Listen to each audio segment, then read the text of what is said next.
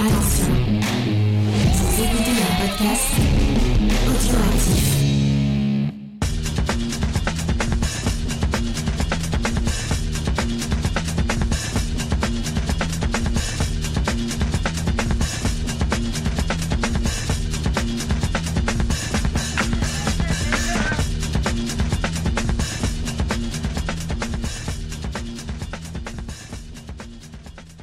Salut à tous et bienvenue dans le podcast des réfracteurs. Nous sommes très heureux de vous retrouver après une pause qui aura été assez longue. Euh, il faut bien dire qu'au sortir du mois lumette, nous étions assez fatigués.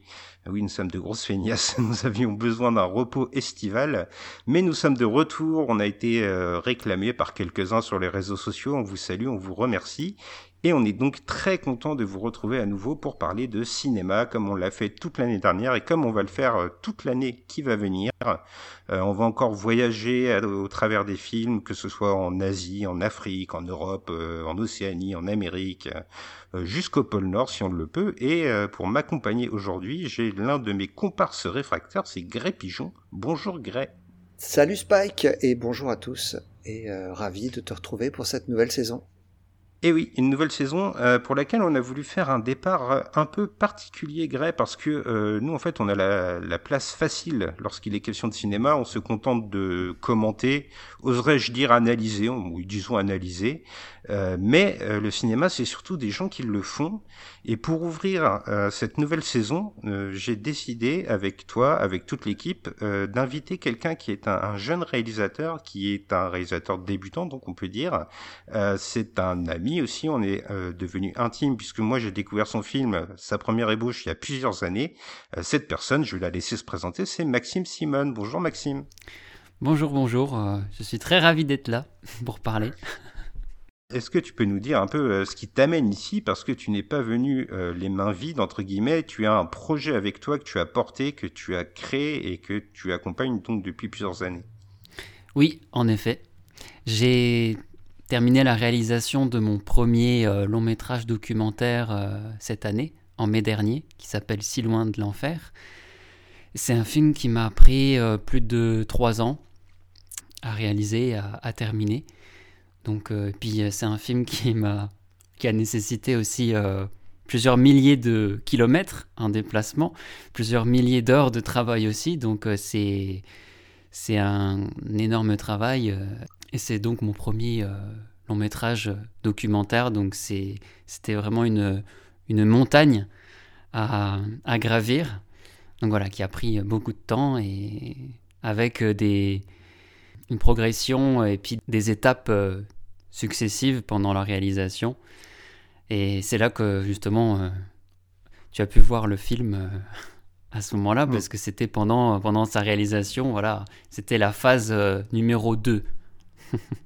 c'est ça, c'est vrai que moi j'ai connu euh, plusieurs étapes. Donc il y avait cette euh, projection à Verdun. Les gens savent que je suis de Verdun, donc je peux trahir le secret. Où euh, là il y avait une, première ébauche de ton travail.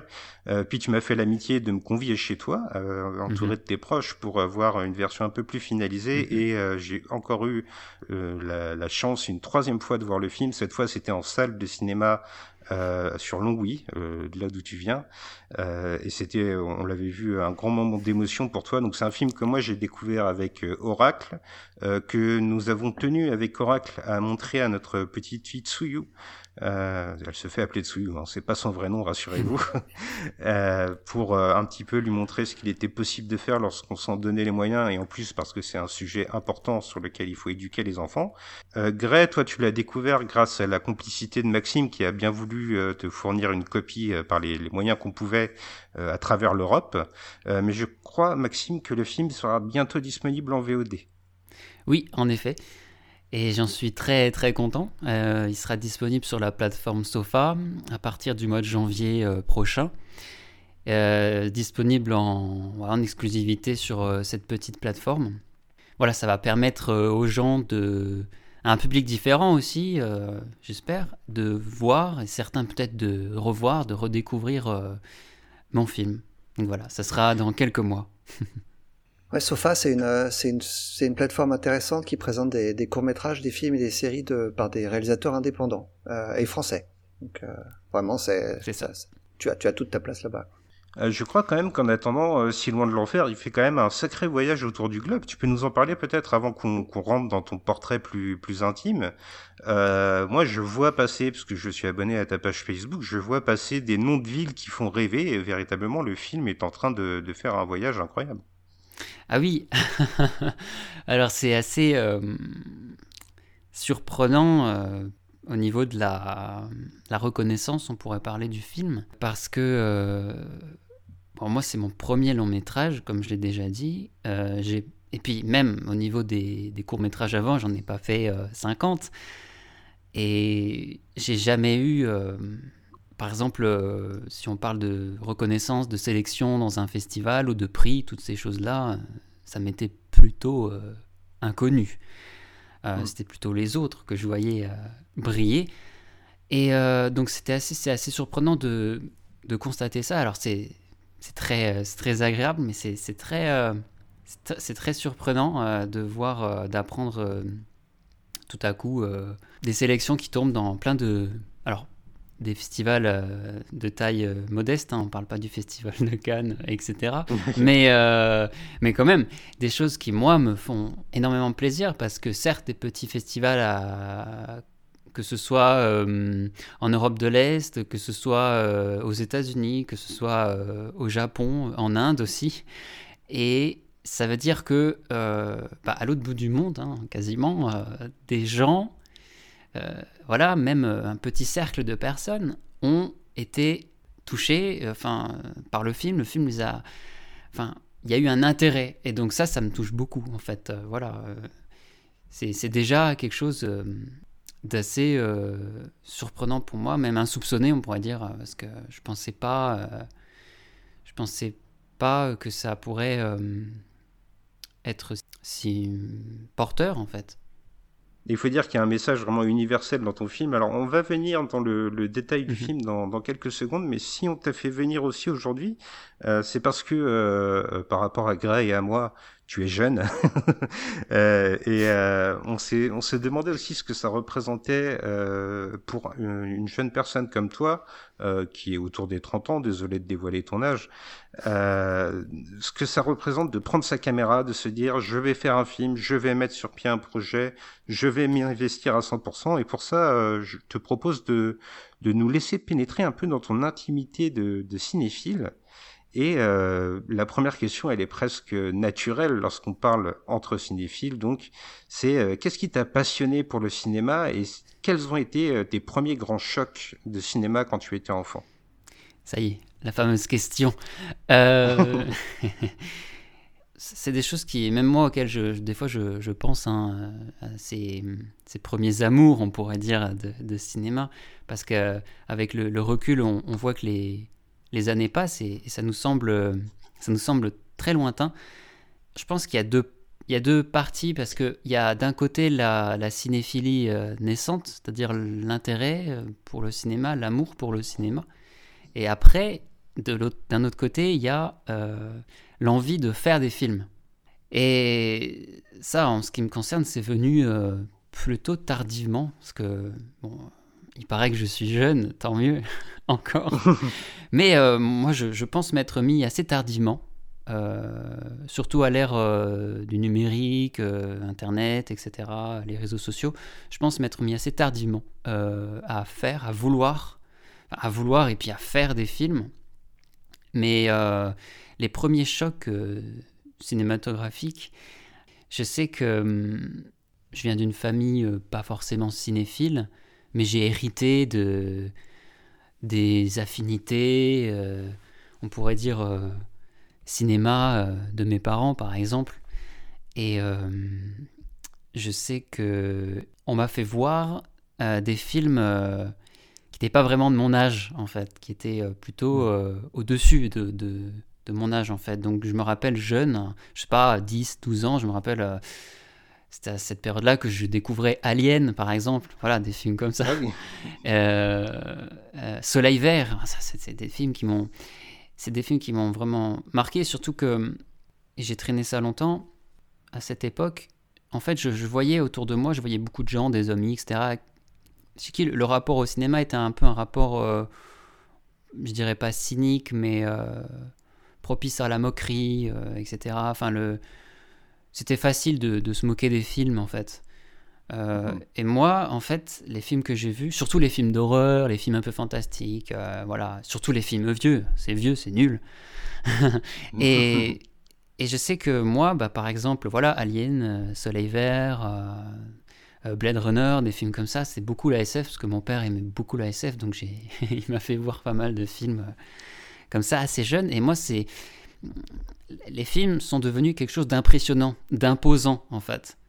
Euh, et jamais j'aurais pu me dire, oh là là, euh, c'est ridicule, parce que ça m'a vraiment impressionné. Quoi. Et je pense que ça a été très très fort dans mon rapport au cinéma, dans comment il s'est développé par la suite, parce que j'ai le cinéma est quelque chose qui m'a impressionné. Et donc il y, avait ce rapport euh, intime qui s'est créé et l'envie de retourner en fait. C'est vraiment une, une rencontre, l'impression d'avoir vécu presque un souvenir en fait. Donc c'est quelque chose qui est propice à, hanter euh, et puis à, nourrir le, désir d'aller plus loin, d'en savoir plus et d'y revenir. Et euh, voilà, ça c'est une période euh, très, très importante. C'était, on va dire, un intérêt pour les films, mais pas forcément pour le cinéma. Ça c'est venu quand même plus tardivement à, à l'âge adulte, on va dire, où vraiment il y a le côté, voilà, s'intéresser au cinéma, plonger dans l'histoire du cinéma pour euh, savoir euh, en savoir plus en fait tout simplement et, découvrir des, des mondes hein, parce que c'est vraiment des mondes euh, des mondes explorer des mondes cinématographiques différents. Alors justement, lesquels de ces films t'ont donné envie de faire ce métier? Je veux dire par là, enfin à quel film tu as été confronté et sur lequel tu t'es dit tiens comment est-ce que ça ça a été filmé? Comment est-ce que moi j'aurais pu imposer ma vision? Vraiment, le métier du cinéma, euh, c'est venu à travers quelle œuvre? Alors, c'est important. Donc ça, c'est la deuxième partie, justement. Parce que d'un côté, il y a le plaisir, et voilà, le, éprouver du plaisir euh, en regardant des films, et, euh, et chercher des choses, et aller plus loin.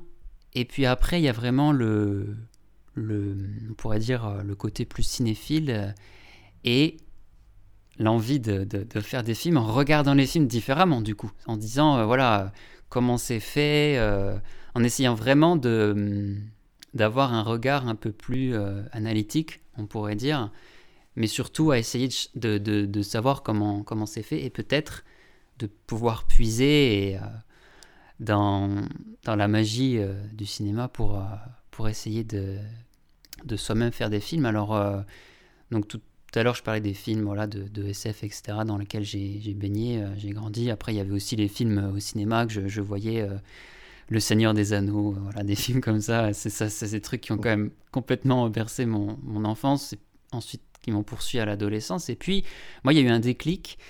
C'était en 2007, si je me trompe pas. Je m'étais confronté alors c'était pas de, c'était mon père qui m'avait emmené au cinéma, donc euh, de moi-même j'aurais pas su. Hein. C'était pour aller voir No Country for Old Men. Ah. Et euh, je me souviens d'un souvenir, euh, c'était une vision difficile. C'est-à-dire le film me semblait très âpre. c'était, j'avais pas été confronté à ce genre de film. voilà, je sortais de trucs plus enfin, où l'action avait plus de place, où j'étais habitué à quand même à des choses plus, plus dynamiques. Et c'est vrai que là, il y a une sobriété qui, qui m'avait euh, semblé étrange. Et pourtant, le film m'avait quand même impressionné. Voilà, il y avait ces, ces, deux, ces deux aspects-là.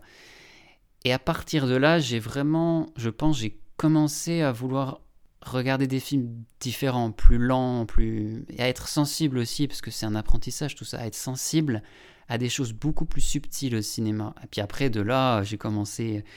Alors, je suis passé par le genre, Carpenter et tout, mais après, j'étais chez euh, plutôt euh, dans les films plus classiques, euh, américains, John Ford, Billy Wilder et tout. Et là, voilà, il y a cette sensibilité qui se développe, et en étant plus sensible à des détails, dans la mise en scène, dans l'éclairage, dans le jeu d'acteur, eh ben, moi, ça m'a donné aussi envie de d'essayer de petit à petit de faire des choses, mais il n'y a pas forcément, un, je pense, un, un déclic. Je pense que c'est venu euh, au fil de la construction d'une cinéphilie, je pense. Euh, à, partir, à partir du moment où j'avais quand même un certain, bagage qui commençait à, prendre forme, euh, de différents genres, de différentes époques et de différents pays aussi de, de cinéma. Et là, je pense que tout ça accumulé, ça m'a donné envie d'essayer de faire quelque chose, mais après, ça a pris des années parce que on essaye, on ne sait pas, euh, c'est complètement autodidacte, hein, il n'y a pas de formation en l'occurrence euh, en ce qui me concerne. Donc c'est beaucoup de d'erreurs, euh, de tâtonnements, euh, voilà, on essaye, on a envie, Ah, je veux faire un court métrage.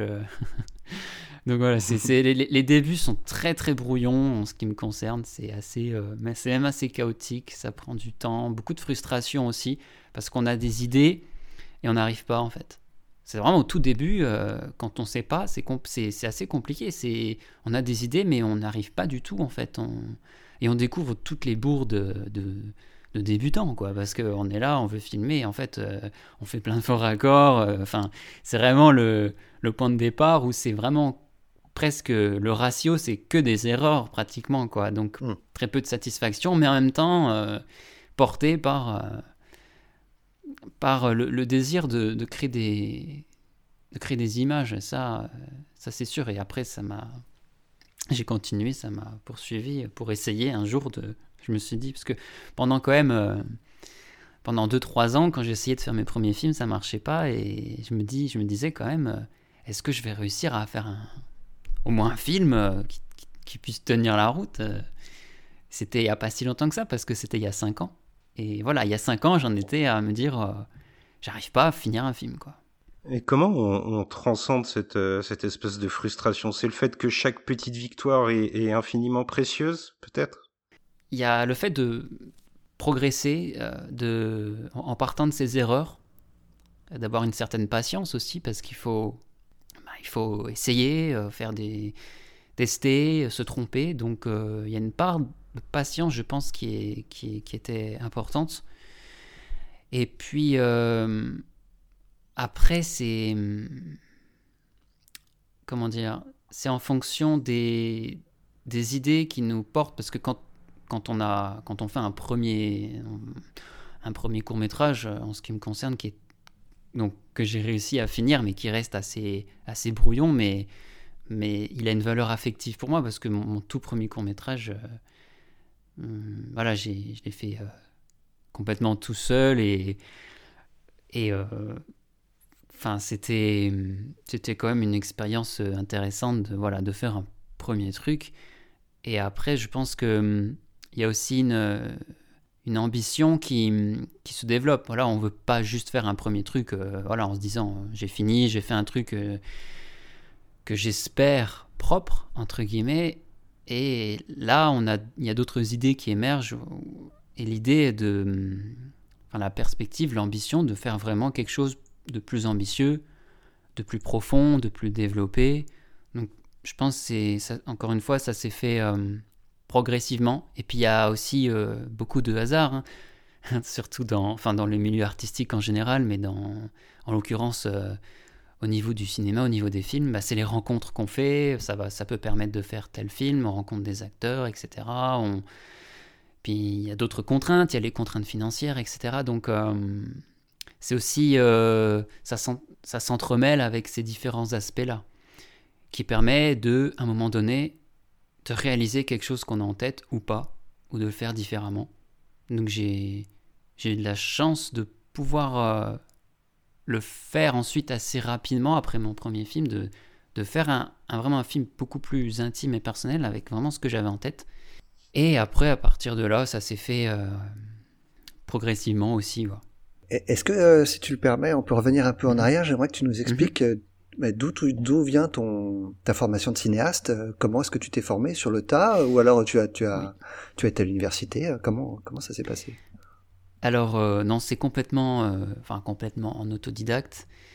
Il y a peut-être euh, un- une petite part d'apprentissage, on pourrait appeler ça au niveau universitaire, en termes de formation, parce que lorsque j'étais à l'université, j'a- j'ai eu quelques cours de, de cinéma dans un parcours, quand j'étais euh, en licence en deuxième année. Donc, j'ai pu avoir des cours d'histoire du cinéma, mais...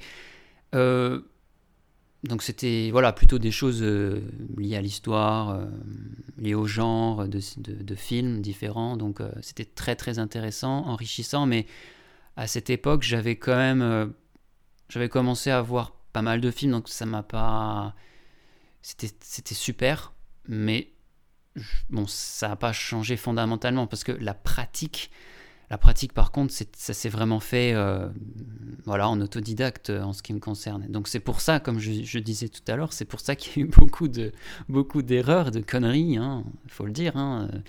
Et, et une, une autre question bête, hein, mais au niveau du matériel, comment comment tu t'es lancé en fait euh, T'es parti juste avec une toute petite caméra, avec un téléphone? Quand on est autodidacte, quand on vient d'une famille euh, étrangère au, au cinéma, à la pratique du cinéma, des films, euh, ça fait euh, plusieurs euh, difficultés. Parce que on n'a pas d'aide ni en termes de, de conseils techniques, pratiques. Et en plus, il y a une question qui est, qui est pour moi, qui m'a, c'est quelque chose qui me, qui me hante encore aujourd'hui, un peu moins, mais qui était très forte, très pesante à l'époque, c'est la question de la légitimité. Parce que quand on, en l'occurrence, en ce qui me concerne, quand on vient d'une famille euh, plutôt ouvrière, dans, dans une région euh, que tout le monde veut fuir, hein, plutôt, euh, se dire ah bah non, je vais, je vais faire des films. Donc le truc qui c'est pas c'est pas ça qui va faire gagner de l'argent, etc. Donc c'est compliqué à assumer, surtout quand on n'a rien derrière. Ah bon, tu veux faire des films, mais alors, mais tu sais pas faire des films. Comment tu veux faire des films? Bah si, je veux, je vais essayer. euh. Donc ça paraît bête, hein, mais c'est, des choses à, hum, il, faut prouver en fait. Euh, ça veut dire que pendant des années, il faut prouver qu'on peut faire ça. Et on est seul. Il faut prouver à tout le monde. Il faut prouver à tout le monde que euh, je peux faire un film, je peux le faire. Ça, c'est quelque chose moi qui était très pesant pour moi, euh, surtout tout début, hein, quand il fallait vraiment commencer.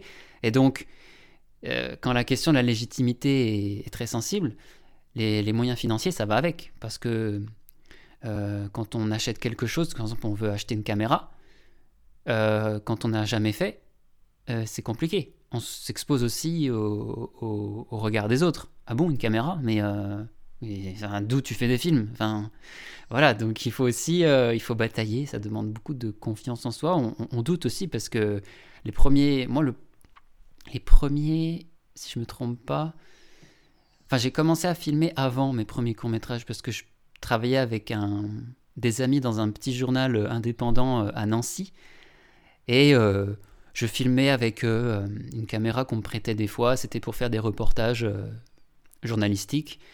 Et euh, j'avais pas j'avais rien en fait. J'avais juste un vieil appareil photo qui filmait que j'avais de ma mère, mais ça faisait même pas de mise au point. Enfin, c'était n'importe quoi.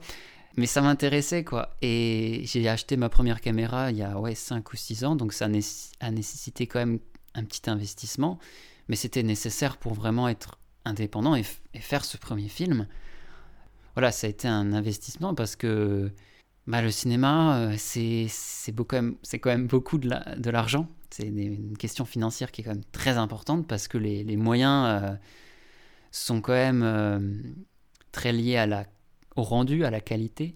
Alors, pas complètement, mais il faut quand même avoir un minimum pour, euh, pour faire quelque chose de, potable. Donc euh, voilà, c'est ça s'est passé comme ça pour moi. Et puis ensuite, ça a été beaucoup plus facile quand j'ai commencé à avoir au niveau local euh, une petite visibilité avec mes premiers la continuité d'autres mes premiers courts métrages où là après j'ai décidé d'acquérir mat- du matériel hein, de, meilleure qualité de, meilleure facture au niveau son au niveau image. Et là par contre c'était plus facile pour moi aussi d'assumer ça.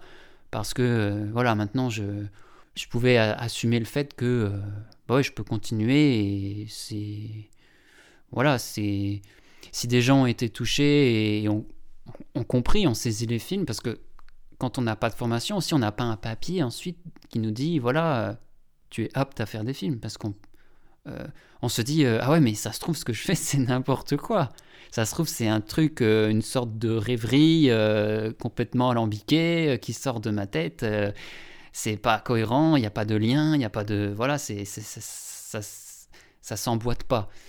Donc, le fait de, de, vérifier ça, de, de, comprendre que euh, bah, qu'il y a une, réception, que des gens sont réceptifs à ça.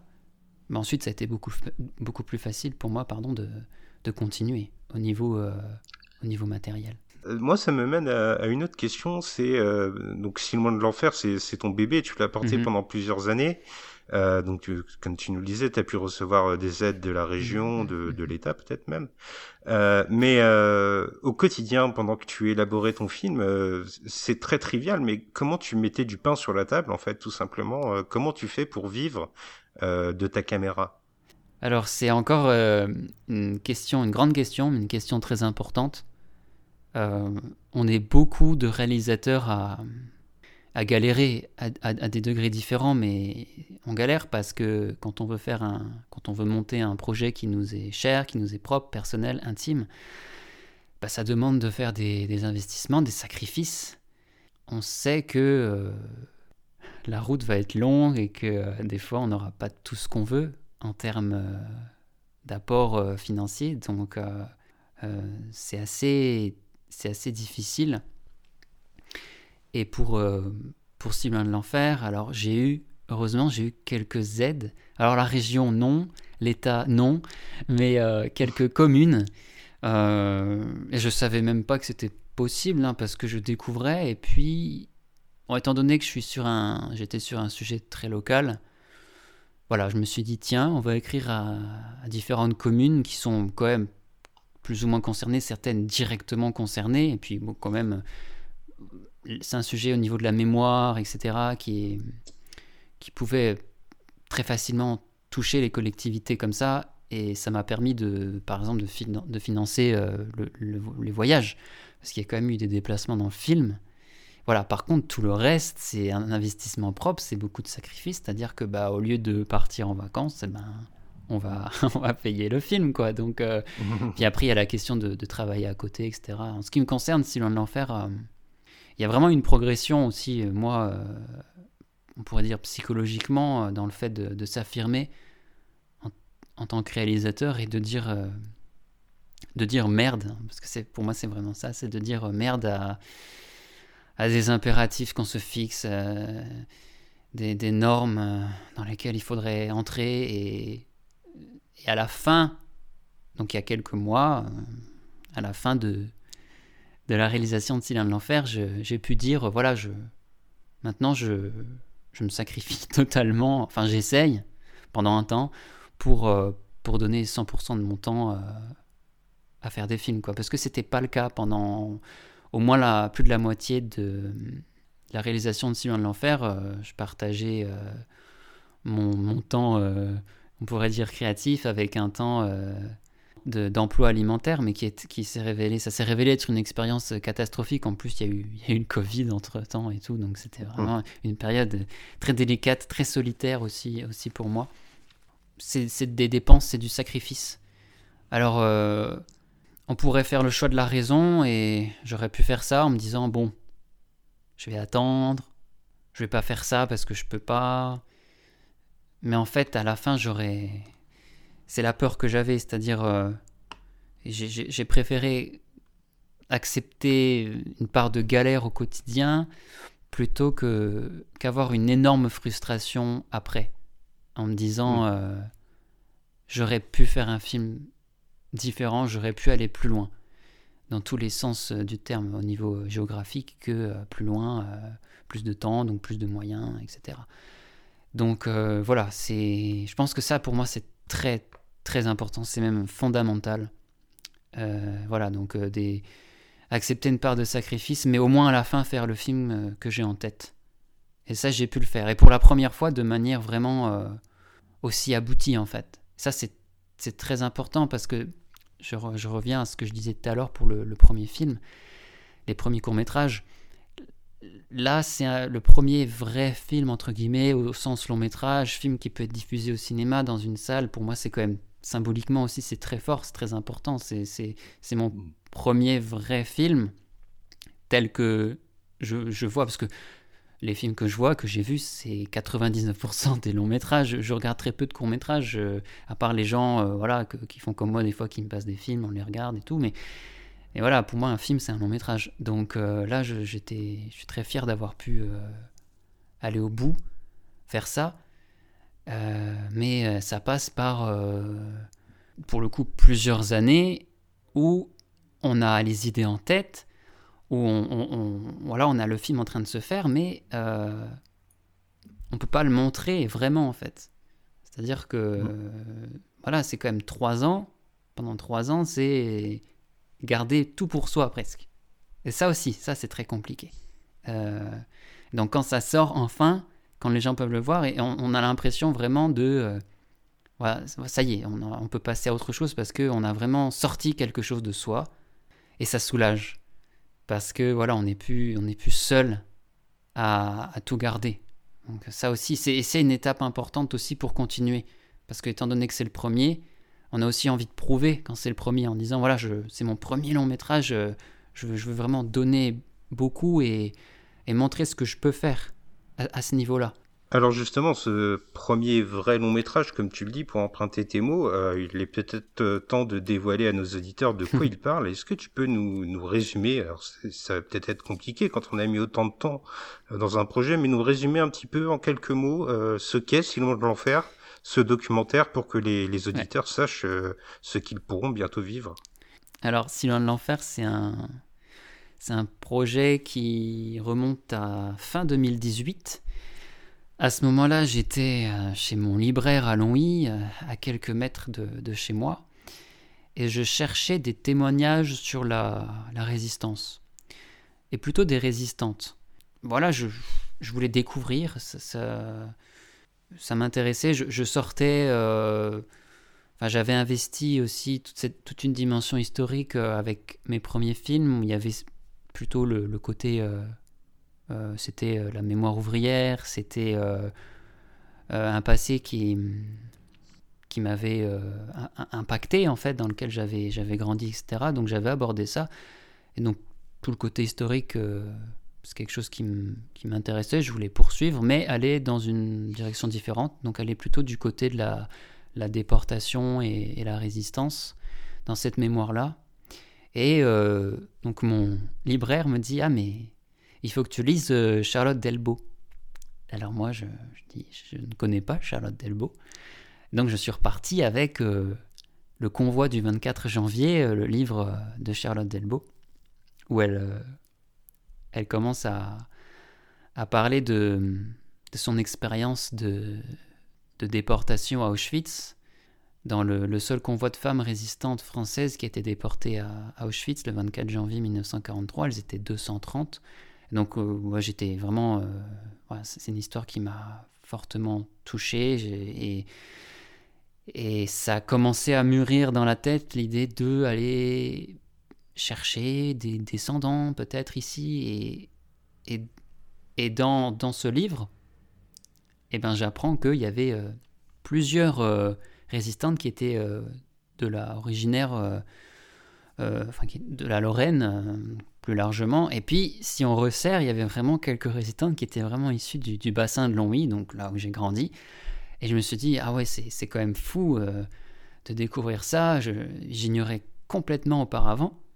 Et c'est là que ça a commencé, euh, plus concrètement, l'idée de, vouloir faire quelque chose. Alors, un long métrage, certainement pas, pas au début, mais au moins d'aller recueillir des témoignages. quelque chose de plus classique, de pour plus, enfin dans la forme de plus conventionnel, voilà, juste des témoignages. C'est là que ça, ça a commencé. J'ai, rencontré euh, Pierre Zani, donc le fils de euh, Madeleine Zani, une des résistantes déportées, et euh, Christelle Renaudin, petite fille de Germaine Renaudin. Et là, c'est là que j'ai commencé vraiment à, à vouloir faire un film. Mais ça s'est fait ensuite euh, progressivement. C'est un terme que j'utilise beaucoup, mais en ce qui concerne Sylvain de l'Enfer, c'est vraiment le cas parce qu'au début, il y avait l'idée de faire des, comme je dis, de recueillir des témoignages. Et je précise ça, c'est important parce que c'est en lien avec la démarche de réalisateur et le fait d'aborder les autres, je pense. C'est important aussi parce que pour moi, c'est mon premier documentaire. Avant, je faisais des courts-métrages de fiction Et j'ai commencé à basculer, et complètement, j'ai basculé dans le documentaire avec Sylvain de l'Enfer. Euh, des témoignages, mais euh, tant que j'avais pas rencontré les gens, je pouvais pas non plus savoir connaître le sens du film. Et j'allais pas le dicter. Il était hors de question, et il est hors de question pour moi euh, d'avoir une idée en tête et ensuite euh, de faire euh, comment dire de faire en sorte que les gens disent ce que j'ai envie qu'ils disent et que ça aille dans le sens que j'avais prévu. Et donc ça c'est pas possible. C'est des choses c'est des choses qui, qui, méritent quand je quand je, je, je suis confronté à d'autres pratiques. Parce que pour moi c'est pas comme ça qu'on fait un documentaire il y a quand même un, respect de la parole et un lien de confiance qui doit s'établir. Donc, c'est très ouvert au début. Je vais rencontrer des gens, et puis là, donc euh, j'ai le témoignage euh, bouleversant de Pierre Zani, qui me parle de sa mère, etc., déportée, qui n'est pas revenue, contrairement à, Germaine Renaudin. En ayant rencontré euh, Christelle Renaudin, donc la petite fille, il y a eu une, on pourrait appeler vraiment une, un lien qui s'est établi qui, qui m'a donné envie d'aller plus loin et d'aller dans, dans le sens d'un portrait et d'orienter surtout le film dans, le présent en fait. C'est-à-dire on, on, replonge dans le passé mais depuis le présent, et ça c'est très important pour le sens du film, mais c'était vraiment partir du, présent et, montrer des, choses qui ont l'air euh, un peu hum, banales, euh, une sorte de légèreté euh, du quotidien, des, petites choses comme ça, et, de confronter ça à l'enfer de la déportation. Donc là, ça y est, le film commençait à se développer autour de ça. Et puis là, voilà, à partir de là, il y a eu deux ans de, voyages, etc. On a été, on a été au camp de, de Birkenau, etc. Et, et, voilà, le film s'est développé vraiment sur cet axe euh, passé, présent, légèreté, et euh, déportation. J'ai une première question euh, pour rebondir un peu sur ce que tu disais sur, sur le, euh, les deux intervenants que tu as principaux dans le film, c'est Christelle et, et Monsieur mm Pani, Zani, pardon. en fait, il y a, pendant le film, j'ai trouvé le, le, témoignage de Monsieur Zani vraiment mhm. très très émouvant, très fort. L'émotion qui est la sienne est, est vraiment palpable. Euh, par contre, euh, comme tu l'as dit, là, il y a un lien très fort qui se crée entre Christelle et toi. Hein, c'est évident. Vous devenez amis pendant pendant le tournage. Euh, et je me suis demandé à la fin du film euh, comment s'est passé le montage et pourquoi tu n'as pas choisi de faire un film uniquement centré sur Christelle? Très très bonne question. Mais c'est une question qui va m'amener à, à, faire une autocritique. Mais allons-y. Euh, donc comme je disais au début du film, j'ai donc j'ai rencontré deux descendants et je pensais même en rencontrer plus. Euh, je voyais ça de manière euh, plus, plus fournie en termes de, participants. Euh, et puis j'ai resserré, j'ai resserré aussi l'angle en étant beaucoup plus local, etc. Et puis quelque chose de beaucoup plus personnel. Et puis en jouant sur le fait que j'ai rencontré donc Christelle Renaudin, une petite fille de, de résistants déportés qui habitent à 700 mètres de chez moi. Et donc, euh, ça, c'est vraiment, pour le coup, au niveau du montage, ça a été le point de départ. Au tournage aussi, j'y pensais, mais le film commence comme ça. Parce que euh, il y a ce, côté aussi, euh, le fait de découvrir un passé qu'on ne soupçonnait pas à, voilà, à, moins d'un kilomètre de, chez soi. Et j'ai trouvé ça très intéressant. Donc, ça a été le, point de départ voilà, je ne savais pas sur qui j'allais tomber. Euh, je m'attendais plus à, à, des témoignages comme j'ai pu avoir avec Pierre Zani, c'est-à-dire quelque chose de plus, beaucoup plus sensible, euh, beaucoup plus délicat. Le film aurait été différent. Et c'est Christelle en fait qui a, qui a, redéfini le film en fait. C'est ce que j'ai reçu, c'est les signaux que j'ai que reçus de, cette personne qui m'ont fait dire tiens, il y a quelque chose à faire quelque chose à faire. Si j'avais rencontré que Christelle, uniquement Christelle, je pense que le film aurait été, aurait été uniquement sur elle.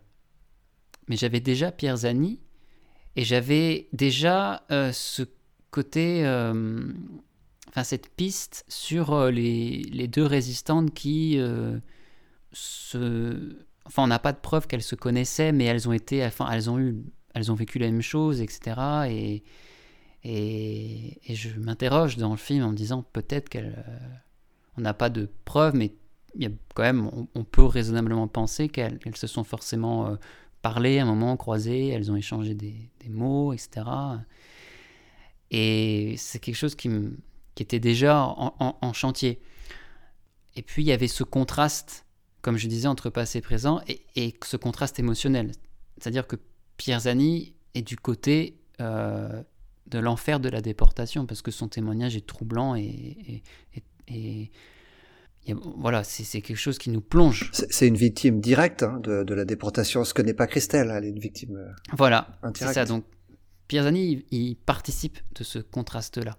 Mais en effet, le film aurait pu être que sur, euh, que sur Christelle. Alors c'est peut-être une, limite euh, du film, une limite de réalisateur qui, qui fait son premier long métrage, son premier documentaire aussi, et qui doit faire des ajustements en cours de route et ça a, été, euh, ça a été le cas. Je me suis pas dit je vais faire un film sur une personne en fait. Ça me semblait, euh, c'est peut-être, je sais pas si c'est une peur ou la peur de pas avoir assez de matière et ou, enfin, j'avais besoin de peut-être de me protéger. En plus, je, à ce moment-là, je réalisais un film sur des témoignages de sidérurgistes qu'on m'avait demandé de faire et c'est un film où il y a, je crois, 17 personnes qui parlent. Donc j'étais dans ce truc très collectif en fait. Euh, et si l'enfer, je pense pour moi, ça a été vraiment le, le, aussi un déclic euh, qui me pousse maintenant à faire euh, des films, l'envie de faire des films sur, sur peut-être une seule personne en fait sans avoir peur de, de, ce que ça peut donner en fait et d'accentuer le côté d'accentuer le côté portrait donc le film aurait pu n'être que sur, euh, que sur Christelle, je pense, clairement. Il y, a, quelque chose que tu as pas abordé dans, dans ton résumé, c'est le fait que le, le film n'aborde pas que la, que la déportation et, ses conséquences, mais aussi la vie, euh, la vie des gens euh, De, de, de, Christelle et, et de Monsieur Zani. Euh, après, quelle vie ils ont vécu, quelle vie, quel, comment cette déportation les a affectés, mais pas seulement aussi. Comment le fait de vivre à Qu'est-ce que c'est de, vivre à euh, pendant toutes ces, toutes ces années d'après-guerre? Oui, alors il y a ça aussi. Il y a le côté présent et le côté biographique. C'était aussi très important parce que je voulais pas faire un truc. Enfin, ça c'est important ce que je veux dire. ça, paraît, ça paraît étrange, mais je le dis quand même. Il y a le désir de faire cinéma derrière. Alors c'est pas une fiction, euh, il y a très peu de moyens, donc euh, du cinéma, c'est quand même un peu prétentieux. Mais moi, c'est le cinéma qui me porte. Et le langage qui m'a le plus porté, c'est le langage de la fiction. J'adore le documentaire, j'en ai vu, j'en ai vu, mais j'ai vu plus de fiction. Et le, langage de la fiction est celui qui m'a le plus marqué. Euh, comment il est vecteur d'émotion, de sens. Et donc utiliser ça dans un documentaire, c'est quelque chose qui est, pour moi, enfin, très intéressant à faire et je trouve ça très plaisant. Et euh, là, à ce niveau-là, il y avait ce côté euh, donner la, enfin montrer la vie, pardon, montrer le présent, ce côté biographique, pas que ce soit un film sur euh, le côté uniquement historique, etc. Il fallait que ce soit quand même vivant. Et donc voilà, je tenais à ce qu'il y cet aspect focalisé, sur, euh, sur, maintenant, donc sur les descendants. Euh, il se trouve, parce qu'on on, est sur les... Je, parlais des... Tout à l'heure, je disais mon autocritique, mais euh, on est aussi sur les, les imprévus quand on fait un film, surtout un documentaire. c'est que, comme je disais, on ne sait pas forcément sur qui on va tomber, et il y a, y a tout un aspect préliminaire en fait qui est très important pour avoir une idée de ce que la personne peut apporter dans un film et comment s'adapter aussi à ça. Pierre Zani, étant donné que son témoignage lui a, a été très éprouvant pour lui, même s'il a, il a tout de suite accepté, etc. Et il, était, il voulait absolument euh, témoigner, je, je, précise. Mais euh, les rencontres il y a eu très peu de rencontres, il y a eu très peu de tournages comparé au tournage avec Christelle. J'allais te poser la question, euh, ta, ta, rencontre avec, avec Pierre Zani, euh, comment, euh, comment ça s'est passé après l'enregistrement? Parce qu'il est mm. évidemment, ça c'est évident quand on voit le film, qu'il mm-hmm. est très marqué par votre discussion, et qu'il est, il est très ému, même au-delà de ça. Euh, il parle énormément du fait qu'il ne s'est jamais remis de la disparition mm. de sa mère, il le dit à plusieurs reprises, parce qu'on n'a pas du tout ce sentiment évidemment avec Christelle, qui elle n'a jamais connu sa grand-mère. Comment est-ce que tu, toi, tu arrives à, à gérer ce genre d'entretien avec une personne qui, en face de toi, est de, manière évidente complètement euh, euh, déboussolée? Oui, oui, c'était, c'était assez, c'était assez déstabilisant parce que euh, dans l'idéal, j'ai d'ailleurs proposé, je, lui avais proposé à, Pierre Zani de, de faire d'autres tournages et de le montrer plus dans dans sa vie, dans un quotidien, comme ce que j'ai fait avec Christelle. Euh, mais euh, ça n'a pas été possible.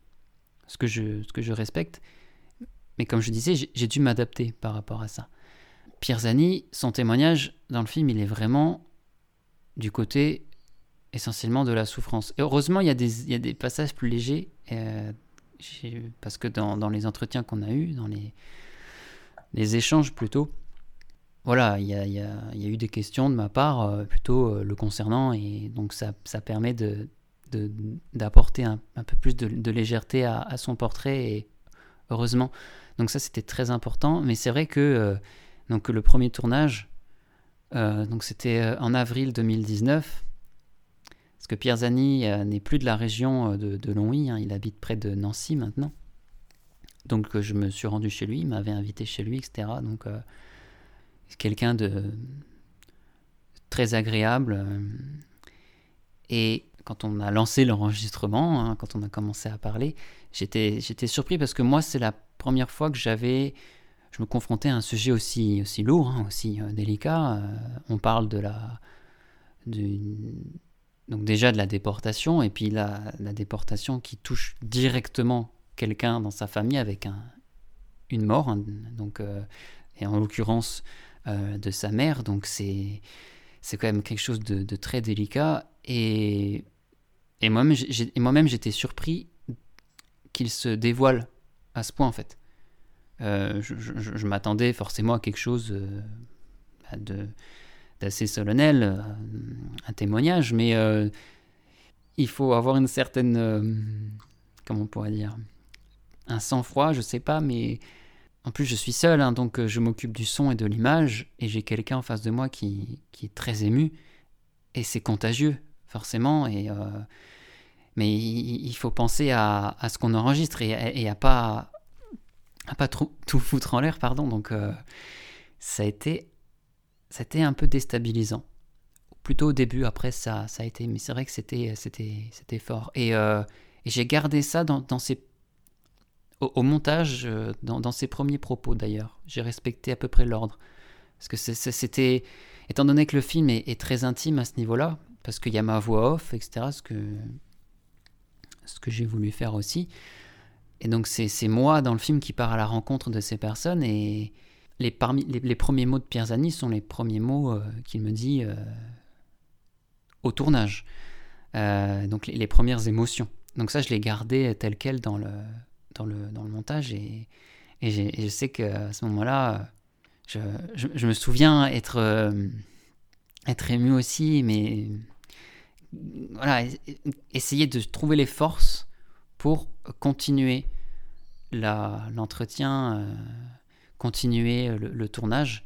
Euh, ne pas parce que des fois aussi par gêne parce qu'il y a une gêne parce qu'on on, sollicite la personne et on, la fait pleurer en fait donc il y, a, il y, a, une gêne il y a presque une honte aussi on dit mais attends qu'est-ce que tu viens faire ici pour, euh, pour, pour faire déballer des, des, souvenirs à, cette personne. Surtout qu'il n'est pas, il est pas jeune, hein. il, a, il a 80 ans, il le dit, il le dit dans le film. Oui. Et donc il y a tout ça qui, qui, qui c'est bouleversant et donc tout ça se, se confronte, se, se mélange dans, dans, ma tête et voilà, j'essaie de, de, maintenir le, le cap. Et euh, c'est vrai que c'était, voilà, pour Pierre Zani, c'était euh, c'était difficile euh, pour, pour moi et pour lui, mais, euh, mais par contre, c'était. il, voulait, il voulait le faire, mais il voulait pas forcément aller plus loin. Il ne voulait pas aller à, Auschwitz. Ça, je l'ai laissé dans le film parce que bah, je, je l'ai enregistré. Je trouvais que c'était important parce que ça permet aussi d'avoir son, son ressenti sur la question. Et, en même temps, je, je, je pense que c'est ce que j'ai voulu mettre dans le film, euh, étant donné que j'ai deux, deux personnes qui sont euh, très différentes à ce niveau-là. Et donc, euh, autant, autant l'assumer et, et, et, le montrer, en fait, dans, dans le film, et montrer cette, cette, cette forte différence entre, d'un côté, Pierre Zani et, Christelle Renaudin. Et Pierre Zani, donc voilà, qui, qui, est, qui est encore très touché et de, de, montrer deux façons de, de, vivre les choses et de comprendre en fait. Parce que en, je pense que en, lorsqu'on entend Pierre Zani euh, donner sa, enfin parler du fait qu'il ne donner ses raisons sur le fait qu'il veut pas aller à, Auschwitz, je pense qu'on comprend. On comprend parce que c'est un lien direct qu'il a, c'est sa mère. Avec Christelle, c'est pas pareil, c'est sa grand-mère qui en plus est revenue, donc il y a une vie qui continue derrière, et puis il y a, je dirais qu'il y a la fierté qui prend le pas, parce que c'est ma grand-mère résistante, déportée, qui est revenue. Pierre Zani peut pas dire ça. Pierre Zani, il a, il a, il a uniquement le, le chagrin. Christelle est très fière de sa grand-mère qui est, qui est revenue en, c'est son héroïne hein, quelque part. Alors que, alors que, alors que pour pour pour Pierre Zani, c'est c'est une martyre. C'est plus facile. Et d'ailleurs, à un moment donné dans le film, elle dit, c'est pas ma mère. Et si ça avait été ma mère, peut-être que j'aurais hmm. pas pu en parler. Et donc ça aussi, je trouve que c'était très très important et ça participe de euh, de cette euh, mise en, en parallèle de ces deux portraits en fait, qui sont euh, avec leurs différences. Donc ça, c'était très important pour moi de, de, montrer ça dans, le film. Alors justement, tu, ce que je trouve moi très beau dans ton film, c'est justement qu'il y a une notion de voyage et Christelle, tu vas réussir, donc mhm. comme tu nous le disais, à, l'emmener jusqu'à Auschwitz.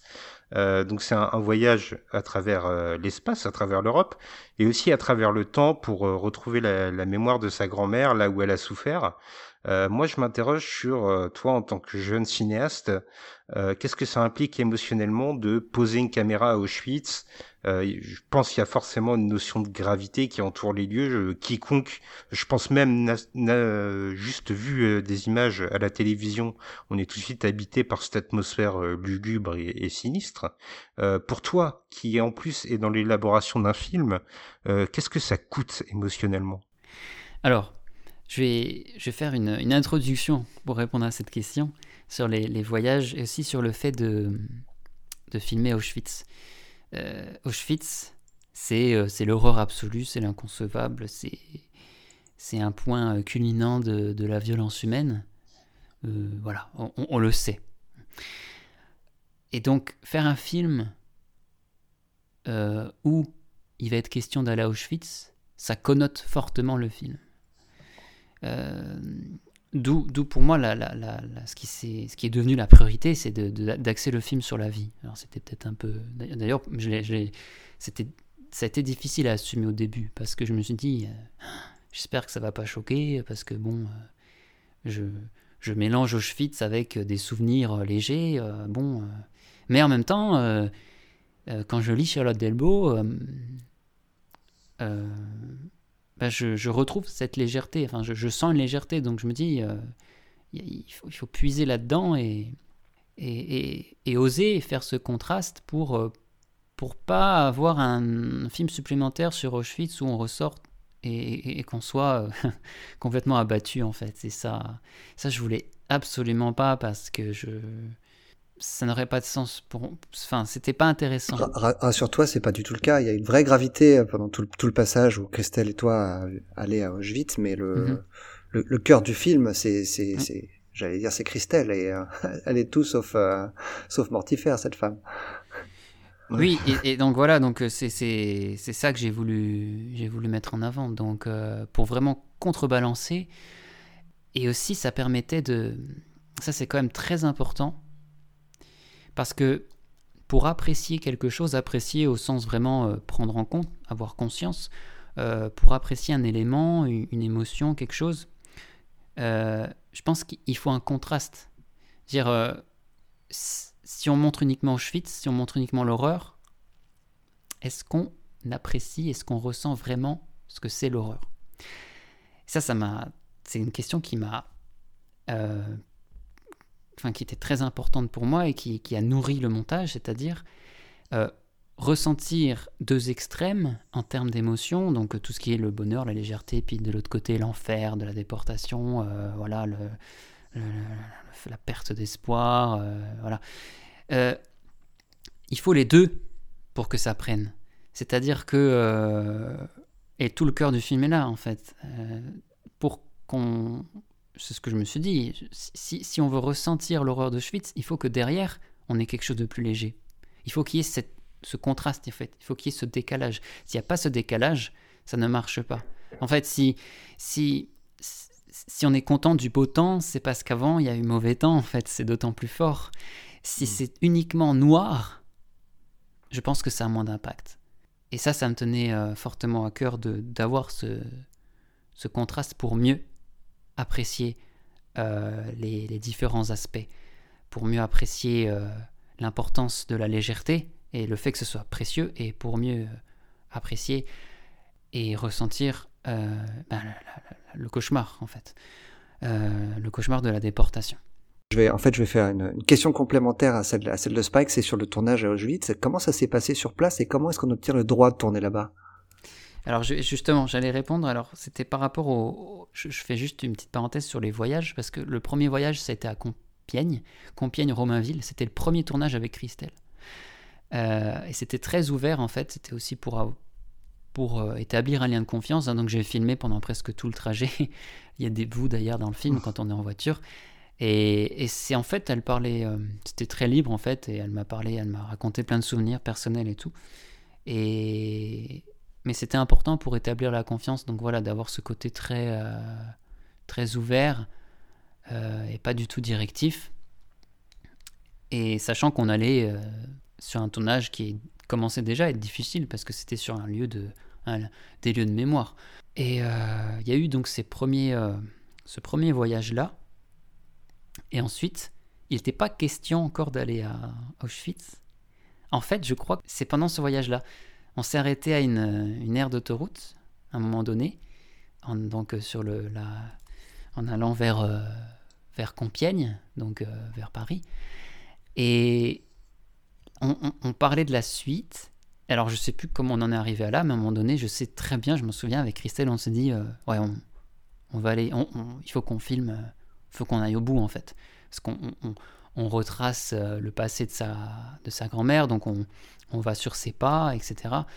Et donc, ça semblait logique d'inclure euh, Auschwitz, mais c'est vrai que euh, bah, c'est un film avec des moyens presque dérisoires. euh, Auschwitz, c'est un truc ultra bah, connu, il, était très très visité, très important. Donc bon, moi, il y a presque une forme d'autocensure, presque on pourrait dire, au tout début, en se disant bon, non, c'est trop gros, euh, je pourrais pas aller là-bas, euh, ça sert à rien, tant pis. Et puis en fait, non, on s'est dit euh, non, il faut tenter. Et il y a eu donc une prise de contact euh, avec le musée, donc avec des personnes.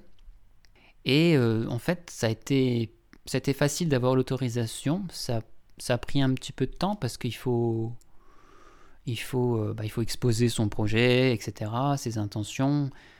Il y a une petite méfiance qui est normale, euh, je pense, euh, parce que en face, euh, ils veulent s'assurer qu'on ne fait pas un truc négationniste ou surtout que Mm. ça revient un petit peu. Donc voilà. Il- Mais bon, ça a été. Et puis en- j'ai fait deux voyages en fait. J'ai fait un voyage personnel, pas pour filmer, pour découvrir le lieu avec ma compagne. Et donc on a été euh, un mois avant, donc c'était en juillet 2019, un mois avant le tournage. Et donc j'ai pu rencontrer la personne avec qui j'étais en contact du musée euh, d'Auschwitz. Et ça, c'était très important parce qu'on a pu parler de, vive voix. Donc, plus, c'est quelqu'un qui parle très bien français, donc euh, une polonaise qui parle très bien français. Donc, euh, voilà, l'échange a été euh, très, cordial. et donc, voilà, c'était, c'était, c'était acté à ce moment-là que lors de ma première visite, qui m'a permis d'ailleurs de, faire une sorte de, de, repérage, c'est-à-dire voilà, qu'est-ce que, qu'est-ce que je peux filmer aussi et qu'est-ce que j'ai le droit, parce que qu'est-ce que je peux dans ma tête en disant voilà par rapport au film, les endroits où il s'est passé ça, euh, c'est en lien avec eux, euh, avec les, les déportés, euh, avec la grand-mère de, Christelle, et puis le droit aussi, parce qu'il y, a certains... Ils sont très peu, mais il y a certains endroits qu'on ne peut pas filmer. C'est interdiction absolue de filmer à Auschwitz.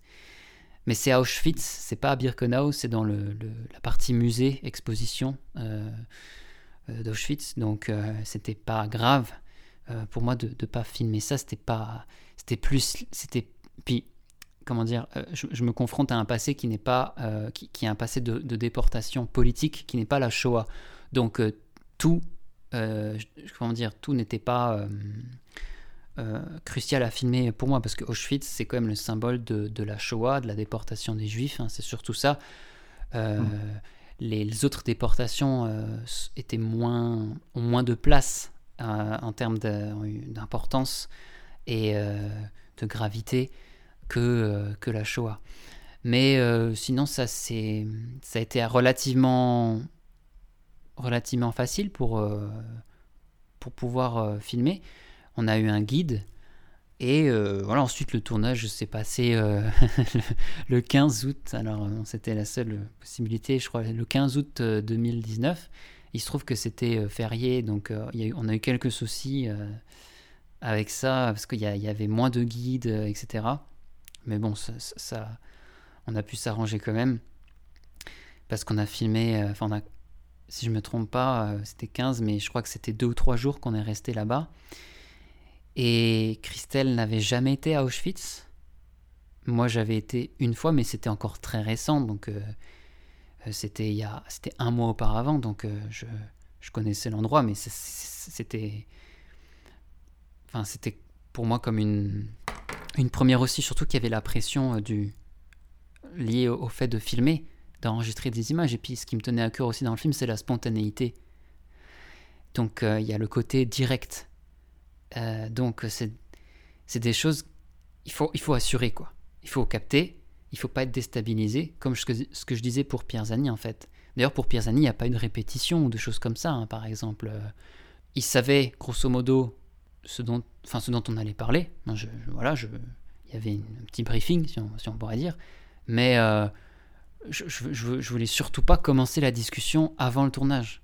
Parce que je pense que ça aurait été différent. Il y a cette spontanéité euh, que je voulais vraiment chercher. Sinon, sinon je veux pas faire de film. Franchement, je le dis comme ça, ça m'intéresse pas. Euh, ou, alors c'est, ou alors on fait de la fiction. C'est différent. Et, mais dans la fiction aussi, il peut être question de spontanéité. Mais bref, c'est différent. Mais là, en documentaire, non. Donc là, euh, je voulais vraiment avoir cet aspect direct. Donc, euh, par exemple, dans le bloc 26, euh, le bloc où je, je, filme Christelle entrée, je suis entré avant. J'ai dit attends, j'ai dit à Christelle, je rentre avant, je me prépare et tu rentres. Et je te filme découvrir le truc. sinon, ça n'aurait pas eu de, force. Parce que ça aurait été de la mise en scène. Et donc là, je suis entré avant, mais en entrant dans ce bloc, c'est indescriptible en fait. Je pense qu'il faut aller, il faut visiter euh, Auschwitz et, Birkenau pour, euh, plus généralement, je pense un camp de concentration, mais peut-être euh, encore plus fortement ce camp-là qui est quand même le, un symbole de, l'horreur. Il faut, passer par là pour comprendre ce qu'on peut ressentir. Je pense que c'est vraiment difficile. C'est c'est comme euh, on est submergé par quelque chose c'est incontrôlable en fait. C'est une émotion de. C'est une sorte de détresse. C'est très bizarre en fait. C'est comme s'il y avait quelque chose de. Alors je suis pas du tout dans. Je suis pas du tout dans, ces croyances-là, mais c'est comme s'il y avait une sorte de, quelque chose de, des esprits, des fantômes un peu qui qui, qui qui, qui étaient autour de nous en fait. On a vraiment ce côté présence en fait et et, et moi, ouais, j'ai vraiment ressenti comme ça. C'est vraiment impressionnant. Je rentre là-dedans et puis il y a cette odeur de, de terre, comme ça, de poussière, de poussière mélangée à de la terre. En plus, il pleuvait quand on a filmé le premier jour. Donc il y a toute cette humidité aussi. C'est et ça sent tout ça, c'est ça prend à la gorge et en même temps en plus on voilà, on se sent on se sent entouré en fait, presque regardé regardé par des fantômes à l'agonie en fait. Euh, c'est vraiment j'ai l'impression qu'il y a mille personnes, il y a mille fantômes dans ce bloc et ils me regardent entrer avec ma caméra. Euh, et je, suis euh, je suis pas très bien en fait.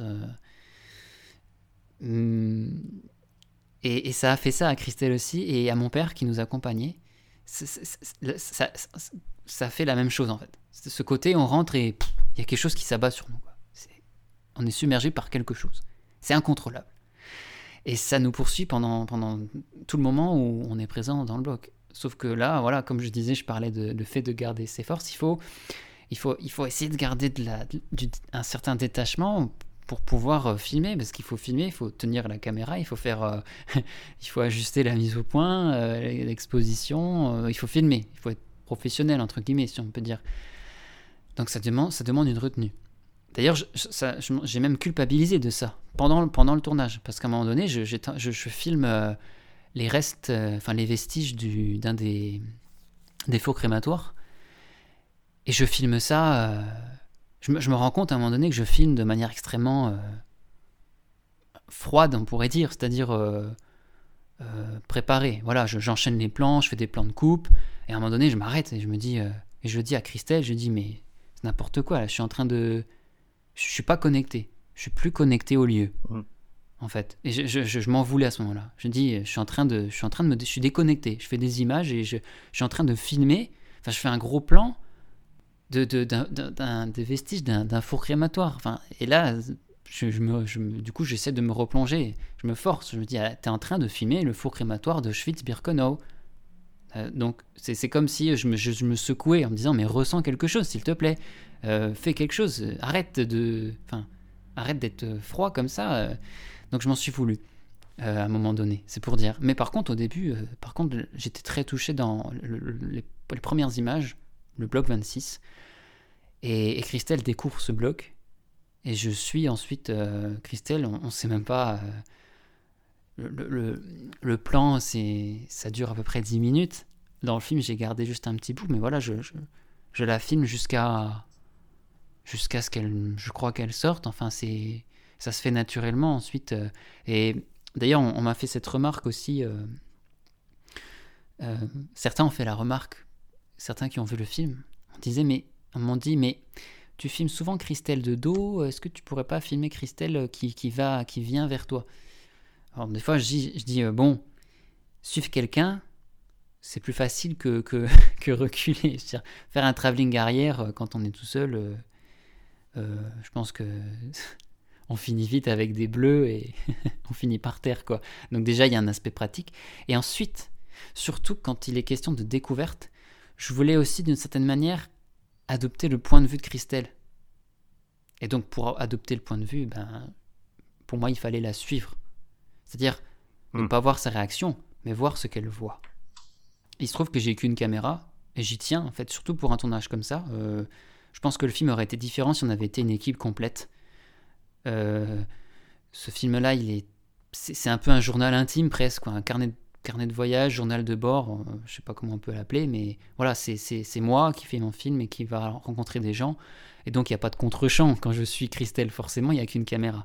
Ah, par contre, il y, a des plans, euh, il y a des plans où, un peu plus euh, mis en scène, entre guillemets, notamment à Ussini, ou des plans plus légers où, je, peux avoir, où j'ai pu étoffer au niveau de la, mise en scène et des plans. Mais là, c'était très important pour avoir le, point de vue de Christelle. Donc voilà, le tournage euh, à Auschwitz, euh, c'était éprouvant. Euh, c'était éprouvant pour Christelle aussi, qui ne montre pas ses émotions. C'est aussi dans le film, ça, ça apparaît, mais ça se sentait quand même.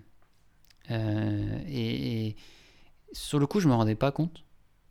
et puis après, au montage, quand j'avais des, quand je mêlais des, des moments légers de souvenirs de Christelle et Christelle Renaudin à Auschwitz, c'est là que je me suis dit ah oui quand même ça se voit, on, voit qu'il y a une différence. Certes, c'est intérieur, ça reste intérieur, mais euh, mais il y a, une, gravité dans ses propos, dans, sur son visage aussi qui, qui se voit. Et, et, encore une fois, ça rejoint ce que je disais tout à l'heure, ce que je disais. Ça se voit parce qu'il y a ce contraste, en fait. Parce qu'on peut comparer avec des moments où elle est beaucoup plus euh, euh, dans, dans, une forme de légèreté, quoi. Voilà. Euh, justement, en parlant de contraste, euh, il y a presque un troisième personnage dans le film, on, l'a évoqué un peu plus tôt, c'est Charlotte Delbo à travers la, lecture de ses écrits. Et j'ai trouvé que là aussi, c'était une des belles idées du film. Alors déjà, il y a, sa description des camps qui est froide, mhm. qui est affreuse, on peut le dire, où au moment, elle nous accompagne elle aussi dans Auschwitz, et ça permet aux spectateurs de ressentir mhm. justement ce poids une partie, en tout cas, de ce poids que toi tu as pu ressentir en filmant. Et en même temps, dans ses écrits, il y a aussi des élans de solidarité qui sont formidables. Euh, il y a ce passage où elle implore les gens de trouver une danse, une raison de vivre, euh, que j'ai trouvé absolument euh, bouleversant. là aussi, on a un contraste entre l'horreur qu'elle a vécue et l'amour de la vie qu'elle en ressent lorsqu'elle sort. Est-ce que c'est quelque chose que tu as cherché particulièrement? Oui, alors la, la rencontre parce qu'en fait, alors ça je ne l'ai pas dit, mais c'est vrai qu'il y, a y a trois rencontres dans le film. Au niveau de, de Sylvain de l'Enfer, dans, la réalisation du film, il y a trois rencontres. Il y a deux rencontres physiques, il y a une rencontre qui est une rencontre euh, euh, littéraire. Euh, c'est Charlotte Delbo avec son, son témoignage, avec son récit. Et ça m'a donné aussi de la légitimité en fait, Charlotte Delbo. Et ça m'a aussi donné envie de faire un film en, en se disant je veux faire un truc un peu différent de, du, film qu'on peut attendre quand on dit voilà, je vais faire un film euh, qui va parler de la déportation, etc.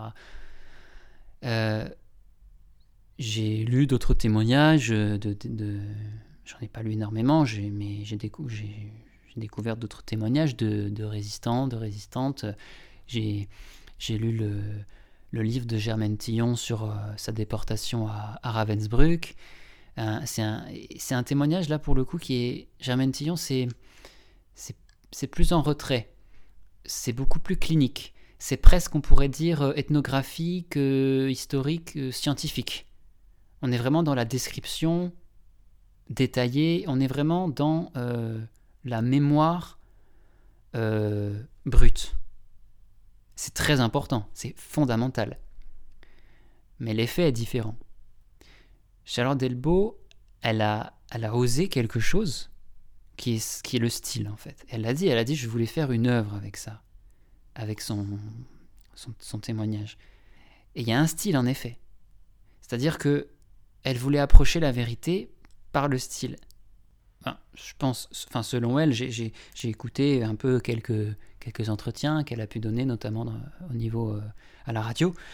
Et euh, enfin, de son point de vue, c'est une mémoire qui, qui était déjà partagée par d'autres, et donc, euh, elle, ce qu'elle a voulu faire, c'est aussi quelque chose d'un peu différent, et d'avoir le style, en fait, d'ajouter vraiment un style avec ce style froid, euh, etc. Donc vraiment de d'aller chercher des émotions, mais c'était pour elle le moyen d'approcher une forme de, de vérité. Et, et cette démarche-là, euh, alors sans prétention, mais ça m'a beaucoup inspiré pour Sylvain de l'Enfer, c'est-à-dire dans un film, c'est aussi dans un documentaire historique, où l'histoire a une grande place en tout cas, euh, c'est faire le pari du style, avec le son, avec la musique, voilà, faire ça euh, pour faire ressentir les choses, donc faire ce pari-là.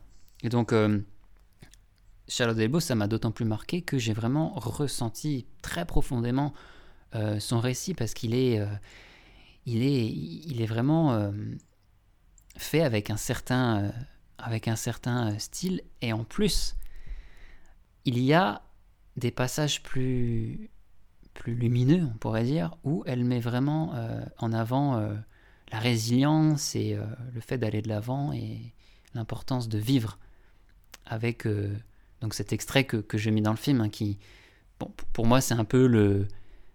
On peut résumer le film, en fait, le propos du film, on peut le résumer dans, dans cet extrait que j'utilise de Charlotte Delbo. C'est ce que j'ai... Ça m'a énormément marqué et, j'ai voulu... Euh, faire le film aussi dans, ce sens-là, en fait, complètement, en fait. Et, et, en passant par, et en passant par le portrait de Christelle, qui participe de ça, de ce côté aller de l'avant, la vie, etc. Et pour moi, Charlotte Delbo, c'est c'est quelqu'un d'absolument exemplaire en fait, parce que elle a continué ensuite à, être très, très vigilante au niveau, sur la question des, droits humains euh, euh, après son retour de, déportation et elle était toujours très sensible à ça. Et sans, sans idéologie, euh, sans, sans aveuglement, parce que c'était peut-être moins le cas d'autres. Donc ça aussi, ça m'a fortement... Je trouvais ça exemplaire, euh, vraiment, en fait. je dis ça parce que on sait que bah, beaucoup de résistantes, hein, donc les deux résistantes dont je parle étaient communistes, beaucoup de résistantes étaient communistes.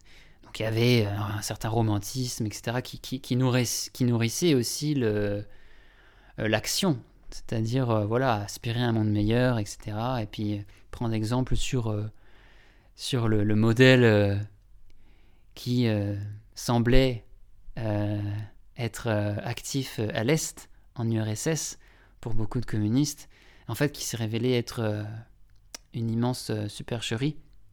Et beaucoup, beaucoup n'ont pas eu ce déclic en fait. Mais Charles Delbo a pris ses distances avec voilà, tout, tout, le milieu communiste, etc. donc ça, c'était fort parce que c'était, c'est aussi s'exposer en fait, parce que à cette, à cette époque, on avait, on avait des preuves, mais bon, c'était pas. Enfin voilà, il y, avait une part d'aveuglement aussi, quoi. Donc, euh, je dis ça parce que quand on est une résistante comme ça, euh, donc qui, s'est engagée euh, pour un monde meilleur et pour, chasser le fascisme et pour pour espérer construire un monde basé sur des libertés fortes contre la guerre, contre et le respect des pour le respect des, droits humains, contre la violence, la répression, etc. Et quand on, quand on se rend compte que, en fait, comment dire, l'idéal dans lequel on, s'inscrivait était en fait aussi dégueulasse que l'ennemi qu'on combattait, en fait, et que les, injustices qu'on combattait. Et donc quand on découvre les, goulags, quand on découvre la répression en URSS, euh, la répression soviétique, etc., ben ça doit faire un choc. Parce qu'en en fait, euh, finalement, on se rend compte qu'on était face à deux monstres, mais l'un était encore pas vraiment euh, révélé. Voilà. Mais ça, c'est très important. J'ai j'ai voulu développer cet aspect dans le film, mais le film aurait été trop long. Ça fait partie des scènes coupées, on va dire, sur la poursuite de l'engagement dans une forme de distance. Mais c'est quelque chose qui m'a beaucoup marqué dans le, dans le film, c'est le, le, parallèle, euh, et c'est ce qui fait le lien entre toutes les parties. Euh, c'est le parallèle que, que moi j'ai vu en tout cas entre les, les deux femmes, euh, leur, destin tragique et la, et la situation économique de la Lorraine de l'après-guerre des Trente Glorieuses. Mhm. Il y a, alors c'est une région que je connais pas du tout, moi je, je suis pas de là-bas, mais ce qui ressort du film, c'est le côté lutte, lutte sociale, lutte pour sa vie, lutte pour son honneur. Euh, et c'est le trait commun que je retrouve avec les, donc les deux résistances, les deux résistantes, pardon. C'est une volonté de ta part ou c'est euh, presque inconscient? C'est conscient en partie parce que derrière il y a toujours le désir de mettre euh, la vie en avant et notamment la vie euh, et l'espoir, la gaieté, l'engouement au niveau collectif. C'est pas pour rien que, Christelle est musicienne d'ailleurs, et, et un, tient une grande part dans sa vie. Oui, aussi.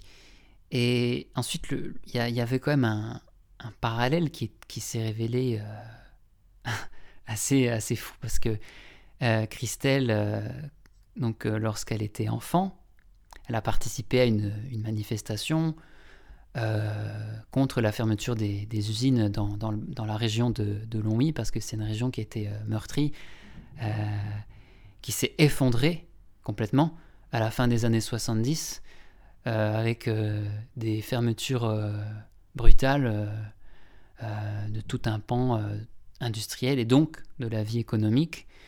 et, et, sociale, justement. et lorsqu'elle a 8 ans, donc, elle participe à une manifestation où d'autres enfants participent. Et ça se passait un 24 janvier. Et j'ai trouvé ça, j'ai trouvé ce, cette espèce de, de, de coïncidence euh, assez, folle en fait, parce que donc euh, elle porte une mémoire, euh, un héritage avec voilà sa une histoire familiale. Donc sa grand-mère déportée un 24 janvier 1943 et un 24 janvier, un autre 24 janvier, Christelle se retrouve enfant emmenée dans une manifestation pour pour l'espoir, pour que la vie demeure. Et donc ça se passait aussi un 24 janvier. Et donc ça, euh, bah, forcément, je, l'ai inclus dans le film parce que ça l'a concerné directement, elle a participé. Et oui, ça, me tenait, ça me tenait à cœur de, mettre ça en avant. De, et de, c'est un film qui est très local, euh, mais très local, mais j'ai fait en sorte, je voulais vraiment comme quoi ça marche. Donc là, je, peux, je peux l'affirmer que c'est bon, j'ai réussi à ce niveau-là. C'est que je l'ai fait en essayant d'avoir l'approche de quelqu'un qui découvre tout ça. Euh, c'est très local, certes, mais je veux le, le montrer comme si moi-même je découvrais ça pour la première fois. Donc tout le passé avec, euh, à un donné, euh, donc cette parenthèse avec Christelle, avec euh, les luttes sociales euh, liées à la sidérurgie dans le bassin de Longwy. Voilà, enfin, c'était très important et là-dessus, j'ai j'ai eu aussi quelques, quelques avis, on pourrait dire, euh, dubitatifs sur le, sur le fait que ça puisse pas rencontrer une, une, réception ou un intérêt au-delà euh, de la sphère euh, locale de Longwy euh, Eh bien, la preuve que non. donc, ce, petit focus sur voilà ce, petit cette, localité ben ça ça intéresse parce qu'il y a une je pense et c'est ce que moi-même j'ai ressenti il y a une forme de curiosité voilà on, s'immerge dans, dans à une petite échelle c'est très local, mais ça reste universel. Euh, la, résistance, la déportation, euh, ça, a touché toutes les familles en France d'une manière ou d'une autre. C'est ça.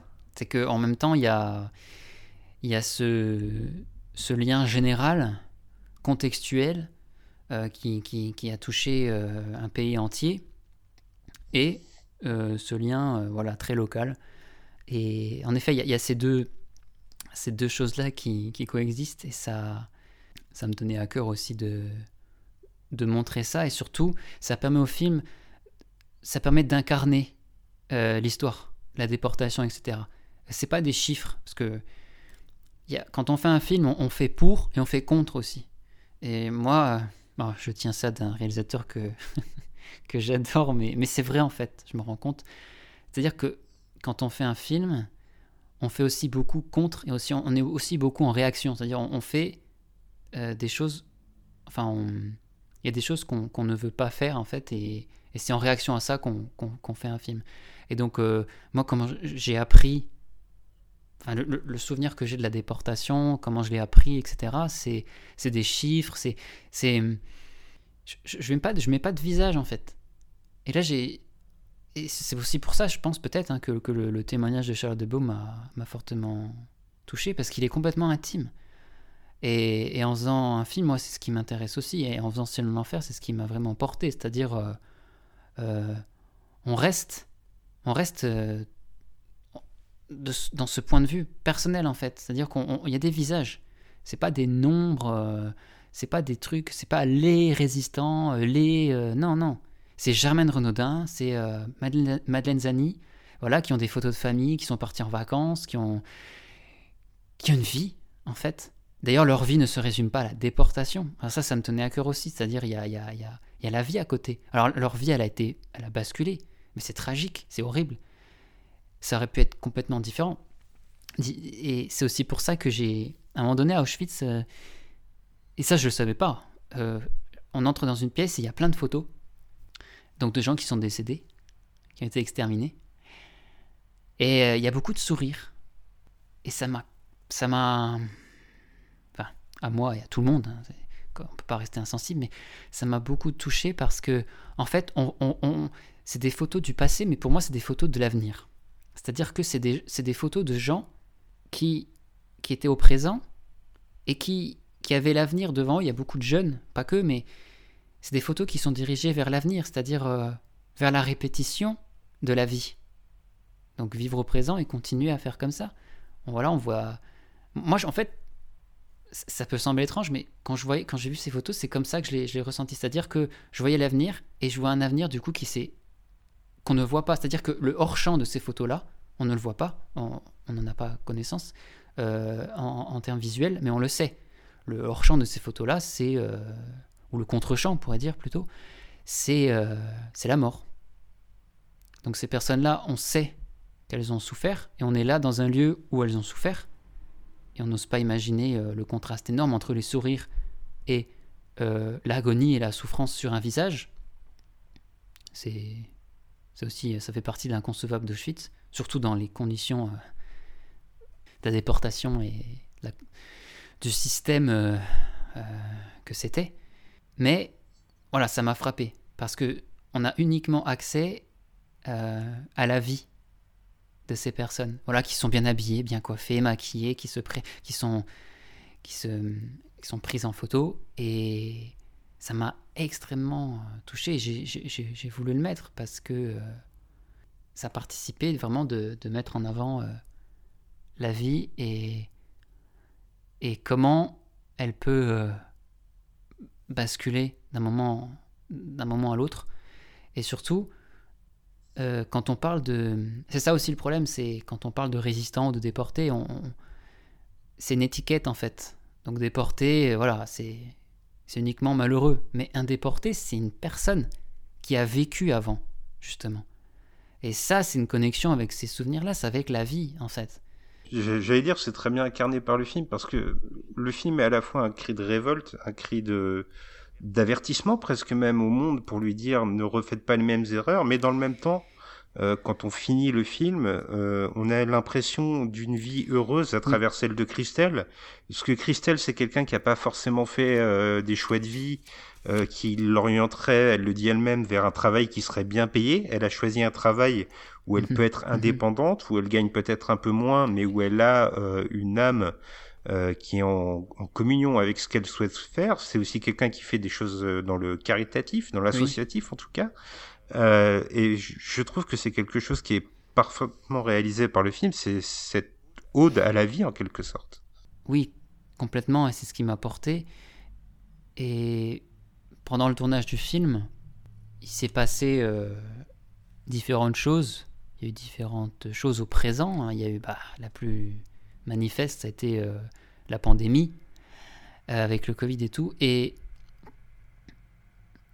là, je dis ça avec un petit sourire parce que ça m'énerve en même temps.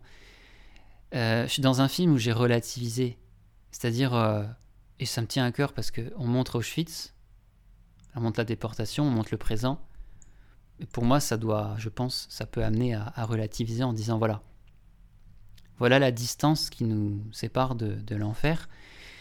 Et euh, bon, on en est loin quand même.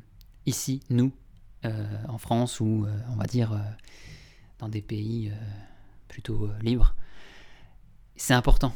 c'est très important de relativiser pour apprécier ça parce que euh, j'ai entendu des choses, euh, j'ai entendu tout et n'importe quoi pendant la réalisation du film, et des fois des gens aussi qui m'intimaient de, de faire des parallèles entre euh, Auschwitz et, et, et, tout ce qui était autour du, de la pandémie, du Covid, etc. Et des choses absolument... Enfin, je, suis, je suis passé par des trucs, c'était n'importe quoi.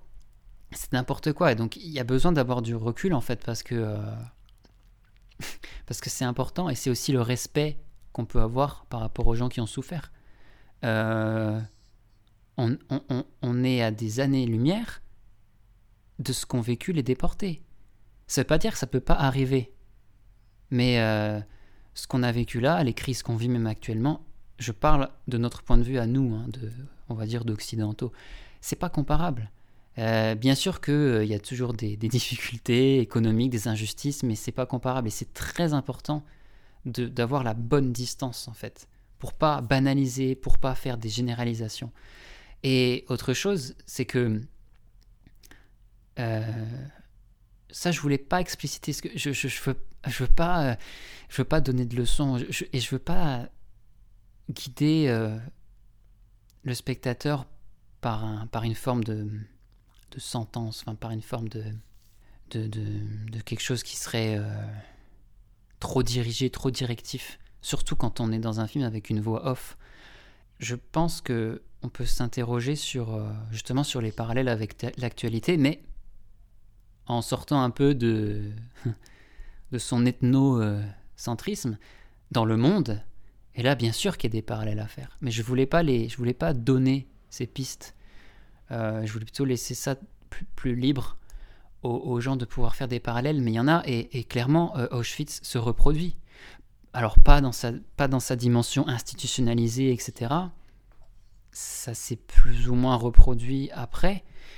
Mais euh, la cruauté euh, derrière ça, derrière la cruauté et la violence à l'origine, et qui, est, et qui symbolise euh, quelque chose comme la déportation et, Auschwitz, ça se produit actuellement, ça se produit euh, à l'heure où on, là, à la seconde où je parle, bien sûr, à la seconde où je parle, je suis sûr qu'en, Ukraine, il y a encore euh, sûrement quelques exactions euh, euh, par, euh, par l'armée russe, par exemple. Donc, euh, et on découvre, on découvre des, atrocités.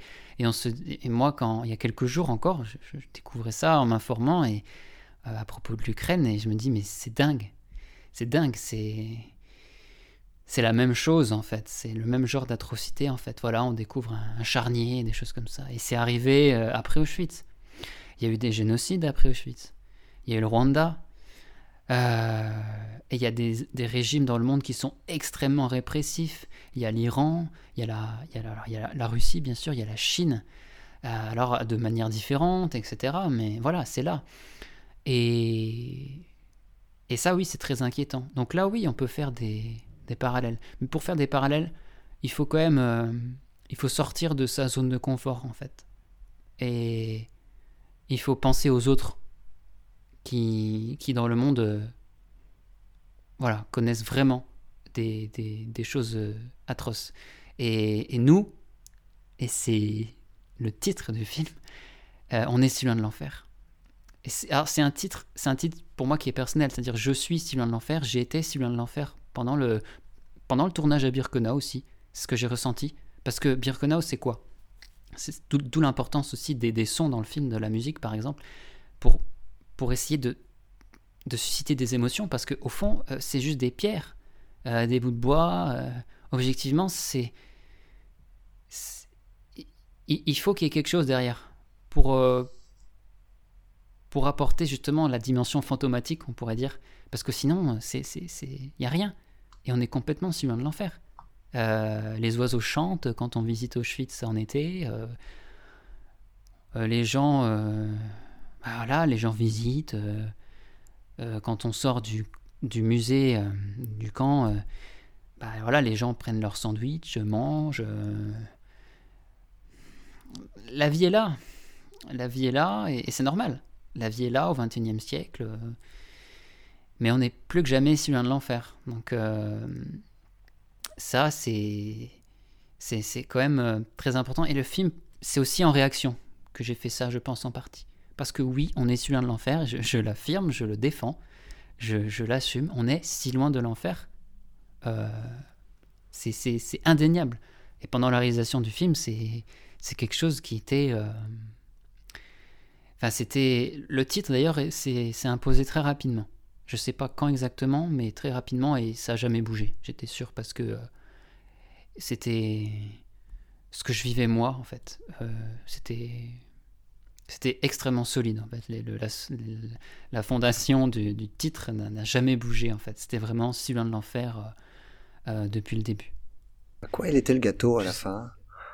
Alors, oui, et alors justement à la fin du film, alors donc il y a ce fameux gâteau aux pommes qui était très bon, et d'ailleurs justement j'étais tellement concentré euh, dans le tournage, dans la captation des images, que j'en ai mangé qu'une part, et j'ai vraiment mangé plus, donc voilà, ça c'est le gâteau à la fin. Mais euh, justement cette fin, on, me l'a un peu reproché, entre guillemets, hein, mais euh, certaines personnes, de ne pas finir le film de manière euh, frappante. Euh, voilà, finir sur une intensité émotionnelle. J'aurais pu le faire. J'avais, les moyens de le faire en fait. J'avais tout était là en fait. Je, pouvais, boucler le film sur euh, sur un waouh, l'émotion quoi. Et je l'ai pas fait parce que le film commence avec la rencontre de Christelle et le début d'un voyage. Et je voulais, ça semblait logique il, fallait que le film aille au bout. Et le bout, c'est la fin du voyage et c'est la fin des tournages. Euh, et bon, il y a quelque chose. Hein, après, j'ai sur le coup, j'y pensais pas, mais maintenant, avec le recul, un petit côté autobiographique, mais voilà, c'est le réalisateur qui fait son premier long métrage documentaire, donc c'est-à-dire, c'est-à-dire beaucoup de temps, c'est-à-dire beaucoup de temps passé avec les gens, beaucoup de temps passé avec Christelle, beaucoup de tournages, donc euh, beaucoup de souvenirs. Donc c'est le réalisateur aussi qui, qui veut montrer la, sa première fin de tournage, en fait, qui a du mal aussi à, finir, qui a du mal à arrêter, en fait. Et donc ça, je l'ai laissé, parce que... Et, maintenant, je le ferai pas, je pense, pour les autres fois, enfin, je sais pas. Mais parce que moi-même, dans le film, c'était aussi... Euh, bah, c'était une, petite... Euh, une petite difficulté, c'est-à-dire euh, quand on passe le quotidien pendant trois ans, et des tournages aussi qui continuaient.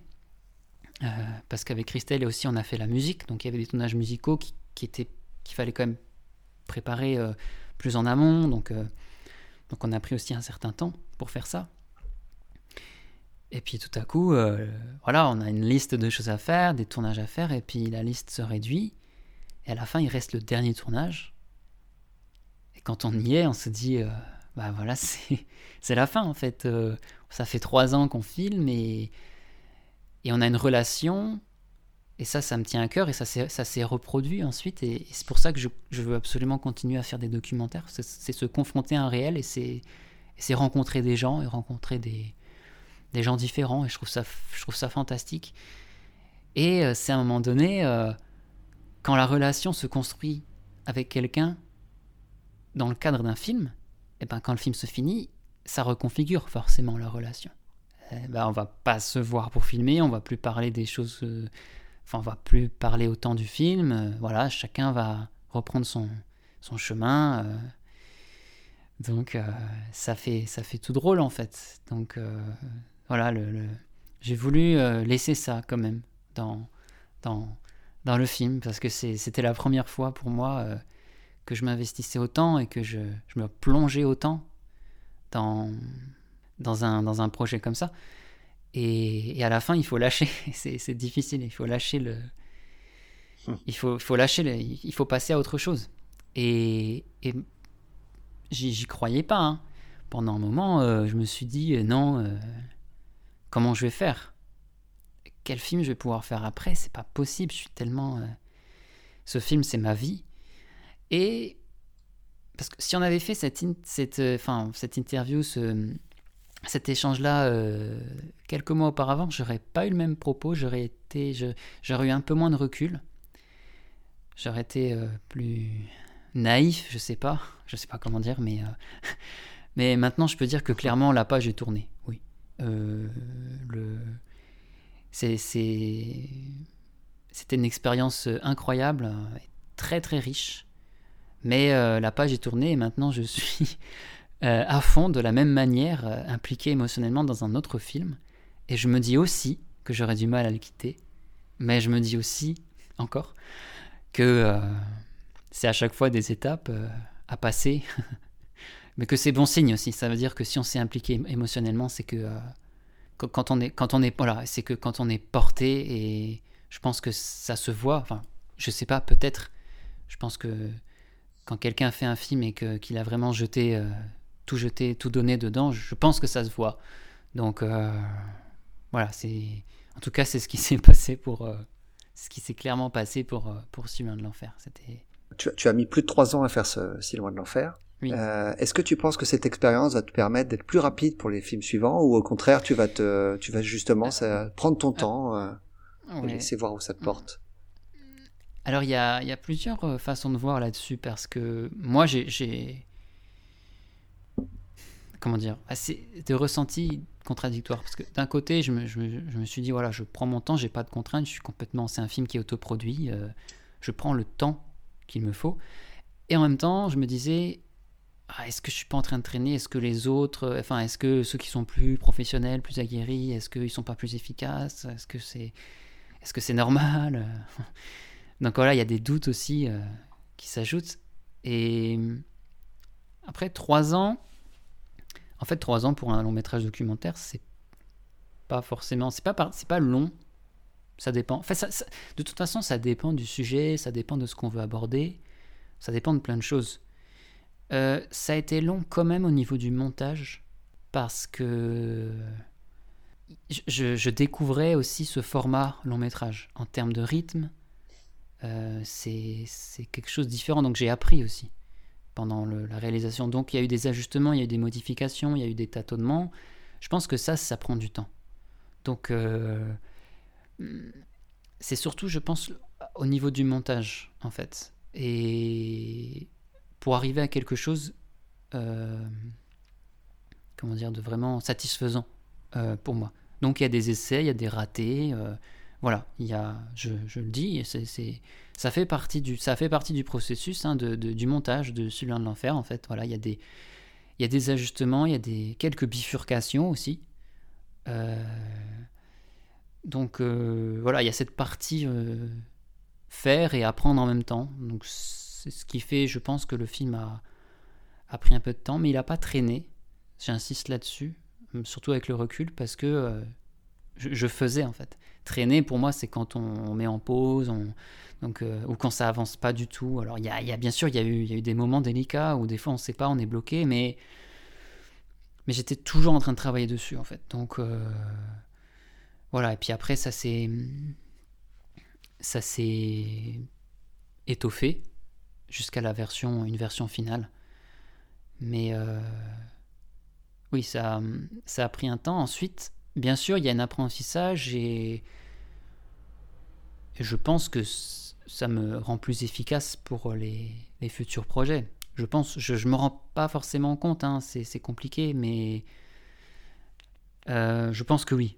Euh, je pense que ça, confère, aussi plus de confiance et plus d'efficacité, que ce soit au tournage, euh, au, montage aussi. Donc ça, c'est important. Euh, je crois aussi, avant de se quitter, euh, c'est un, un aspect qu'on néglige un peu trop souvent dans les films. On a tendance à voir les images et écouter les dialogues, mais euh, tu as fait aussi tout un travail autour de la musique, et euh, je pense notamment à la relation de, de connivence que vous avez Mhm. avec Christelle, parce que vous êtes tous les deux musiciens. Avant de se quitter, est-ce que tu peux nous toucher un mot sur la musique du film et comment tu l'as abordé? Oui, alors musicien, c'est un bien grand mot, mais je, je, je, comme je dis, je, je fais de la musique, je peux en faire. Euh, voilà, de manière, avec des moyens, encore une fois. On, est, de toute façon, la réalisation de Silence de l'Enfer, on est vraiment avec, euh, dans un dispositif euh, artisanal, hein, que ce soit au niveau de l'image ou du son. Et puis, c'est vrai que le fait que Christelle fasse de la musique, donc voilà, déjà, le fait qu'il y ait ce côté très avenant, et donc ça permettait au film d'avoir ce contraste hein, que j'ai, dont on a parlé tout à l'heure. Et en plus, il y avait la musique.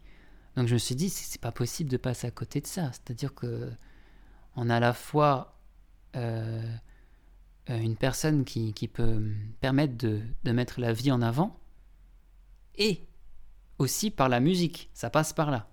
Et donc, euh, très vite, hein, moi, j'ai eu l'idée de qui est ce côté co-construction. D'ailleurs, c'est au centre du film. J'avais pas trop conscience de ça. C'est maintenant, en étant sur un autre projet, que j'en ai vraiment conscience. C'est qu'il y a vraiment une partie euh, de co-construction avec Christelle dans, le film, parce que le voyage, on le fait aussi tous les deux. Et on, découvre l'histoire aussi tous les deux, en fait. Parce qu'il y a des choses sur sa grand-mère qu'elle savait pas trop à cause de, différentes choses, un éloignement familial, etc., dont elle parle, dont il est question dans le film.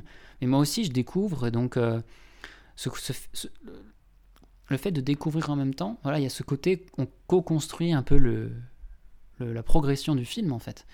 Et, par la musique, on a, on a tous les deux travaillé sur, euh, sur quelques euh, pistes sonores, euh, quelques morceaux dans le film. Il y a un morceau que Christelle interprète, que j'avais écrit. Enfin, on, l'a écrit ensemble, mais l'idée, le premier jet est venu de mon côté au niveau du texte. Et puis, on, voilà, on a, on a construit le morceau. Et puis, il y a, d'autres passages où elle fait de la guitare, etc. Moi, j'ajoute d'autres d'autres instruments. Et, donc, euh, il y a vraiment cette dimension de, de, duo, en fait, euh, où euh, on va, euh, euh, au fond, euh, raconter en, musique, en fait, et évoquer par les sons, en fait. C'est ça, c'était... C'est très important. c'est très, très important dans dans le film. Donc ça a aussi été une expérience vraiment super, super agréable en fait. Et je suis content que ça ait pu être possible en fait, parce que n'empêche, mine de rien, par rapport à Christelle Renaudin, il y a eu beaucoup de tournages avec elle, ça lui a demandé beaucoup de temps de son côté, euh, par exemple pour la musique. Donc euh, c'était pas forcément gagné, hein, parce qu'on on demande aux gens leur temps. Euh, ben c'est c'est pas évident. Et donc là, j'ai pu avoir, elle m'a donné ce temps, elle m'a donné son temps, donc j'en suis vraiment extrêmement reconnaissant. Tout comme Pierre Zani, parce que il y a eu moins de tournage, mais pour le coup, c'est un temps très délicat, donc euh, c'est aussi très, je suis très reconnaissant pour ça. Mais la musique, forcément, clairement, la musique, c'est c'est ce qui permet de, de, mettre en avant la vie euh, dans, dans, le film en fait. Pas que, parce que ça permet aussi d'illustrer la, déportation avec des sons, etc. Mais, euh, mais je trouve que la musique, dans, dans, dans ce qu'elle a de gratuit, c'est-à-dire, euh, voilà, on, pour voir ça de manière euh, avec beaucoup de recul, on est des êtres humains, on crée des instruments et puis on, fait des sons et ça nous plaît. Donc, à quoi ça sert? Pas grand chose en termes purement euh, pratiques, mais ça nous fait vivre. Ça nous fait ressentir, ça nous fait rêver, ça nous fait sourire, ça nous fait danser, ça nous fait euh, socialiser. Et la musique incarne tellement ça. Enfin, c'est ça l'essence de la musique, je pense. Et donc, euh, voilà, il fallait absolument que ce soit au...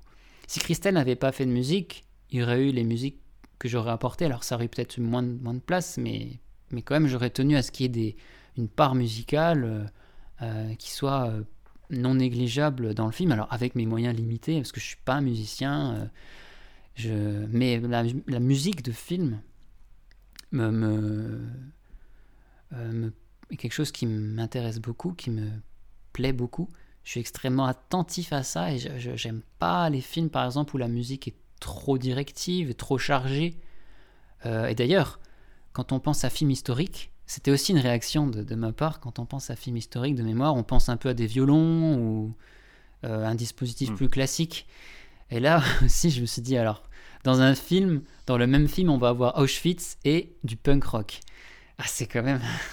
ça fait partie des, des gènes que j'ai au début. J'ai dit, oula, c'est vrai, en fait, dans le même film, on a, on a, les, deux, on a les deux là. Et en plus, on a tout un, on a de la musique qui est quand même plutôt euh, soit électronique un peu, ou soit euh, bah, c'est des guitares, euh, donc c'est plus plus moderne, c'est plus, c'est moins noble. mais j'en suis fier par contre de ça. Et mais mais oui, c'était ça aussi, c'était un moyen de faire aussi quelque chose de différent. Et il n'y a pas eu à l'imposer parce que Christelle, elle, elle, vient du rock, du punk rock, donc milieu comme ça, un peu la musique. Euh, plus euh, euh, underground, on pourrait dire. et, et je trouvais ça intéressant parce qu'en plus, il y a une force dans cette musique. Et, et c'était intéressant de, de l'associer à, à l'histoire, etc. Et on associe cette musique à ce que je disais tout à l'heure, à la lutte. Hein, c'est clairement, euh, clairement ça, les, les, luttes sociales, le, le, punk a accompagné Oui, tout, tout, tout ce mouvement-là hein, dans les. C'est sûr, il y a ce côté révolte, il y a ce côté euh, résistance différente. Et euh, voilà, moi, ça me semblait, euh, ça m'a pas, enfin, ça, ça me semblait logique de, de poursuivre là-dessus et de ne pas le cacher, justement, de l'assumer. Dit, Voilà, Christelle, elle fait du rock, mais une petite fille déportée euh, qui fait du rock, justement, j'ai trouvé ça génial. Je dis, autant, euh, ah, autant y aller à fond. Et et il y a ce, ce cri de révolte qui, qui se, qui peut être, qui peut, comment dire, avoir euh, un espoir et en même temps qui peut qui peut être un, cri de pour souligner une forme de, terreur en fait. Et, dans le film c'est c'est également ça parce qu'il y a des sons électriques par exemple à la guitare etc qui, qui interviennent quand il y a des passages sur euh, des lectures sur la déportation etc je trouvais que c'était important parce qu'en plus le côté électrique c'est très froid en fait c'était important dans le film aussi d'avoir euh, d'associer la guitare acoustique plus à au côté soit un peu enfantin, soit euh, un peu euh, innocent, euh, ou soit un peu euh, voilà le, côté espoir. euh,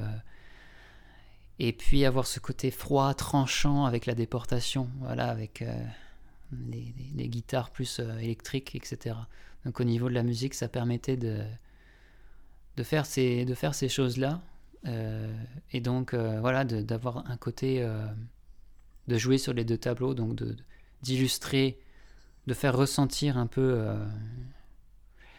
la, la- vraiment l'injustice, la, la cruauté par des sons et et, et son, son contre-champ qui est vraiment la vie, le futur, la résilience et, et, tout ça. Ça aussi, ça a pris du temps, voilà. Euh, mais euh, mais on, on, l'a fait et euh, c'était vraiment une expérience très enrichissante aussi.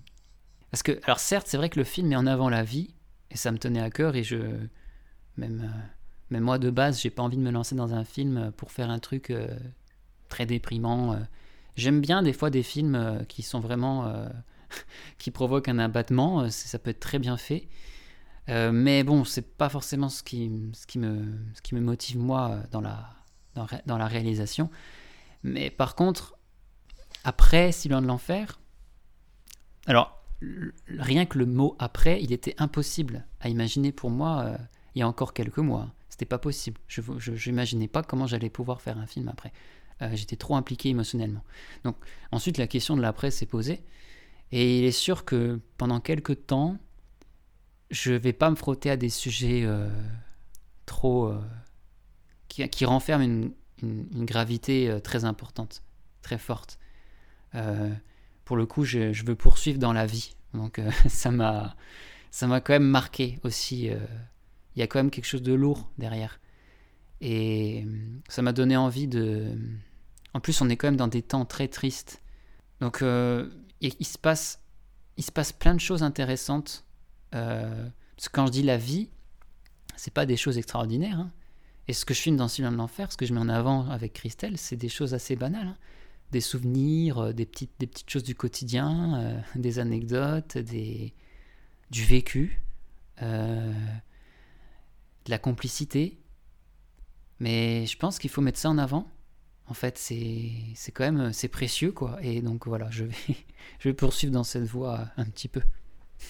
Alors avant de se quitter, je rappelle à nos auditeurs que vous pourrez découvrir euh, Si loin de l'enfer, et je pense que Gray, tu seras d'accord avec moi pour euh, inciter nos auditeurs à le découvrir, parce que moi je trouve c'est vraiment un film qui a la force, peut-être que seul un premier film pouvait avoir cette force-là, cette force de sincérité, et euh, qui va véritablement vous toucher.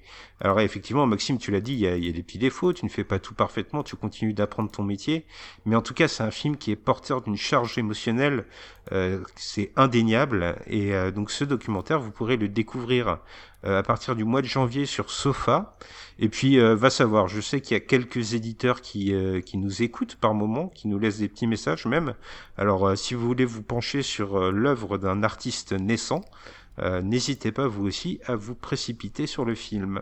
C'est- Tu, as- tu as mentionné le, la tournée des festivals. Est-ce qu'il y a encore des, des dates de prévues ou euh, Euh, bah, en fait, déjà, il y a eu, euh, dans le cadre des la reconnaissance du film en festival, il y a déjà eu une projection euh, en Bretagne. Il y en aura peut-être d'autres, alors je sais pas où, on verra. Il, apparemment, il y en aurait une en, en Norvège dans quelques temps. Et c'est un petit festival euh, donc, euh, qui, a, sélectionné le, film. Euh, voilà, d'autres festivals également. Et pour l'instant, les projections hors festival, il va y en avoir au moins deux, mais alors c'est uniquement dans la région de, de Longwy, on est encore dans le périmètre local, mais il va repasser deux fois en, octobre euh, et, fin novembre, euh, donc dans la région de Longwy, pour l'instant. Et puis après, on, on, verra, mais en fonction des festivals, il est probable, j'aimerais bien, je le souhaite, qu'il bah, soit diffusé euh, ailleurs. Ça permet à, des gens d'autres régions de, et même peut-être d'autres pays de, de, le découvrir. Donc voilà. Eh bien, souhaitons bonne route au film et en ce qui nous concerne du côté des réfracteurs, on vous dit à très bientôt pour un prochain podcast et une fois de plus, merci beaucoup monsieur Maxime Simon d'être venu et d'avoir répondu à notre invitation.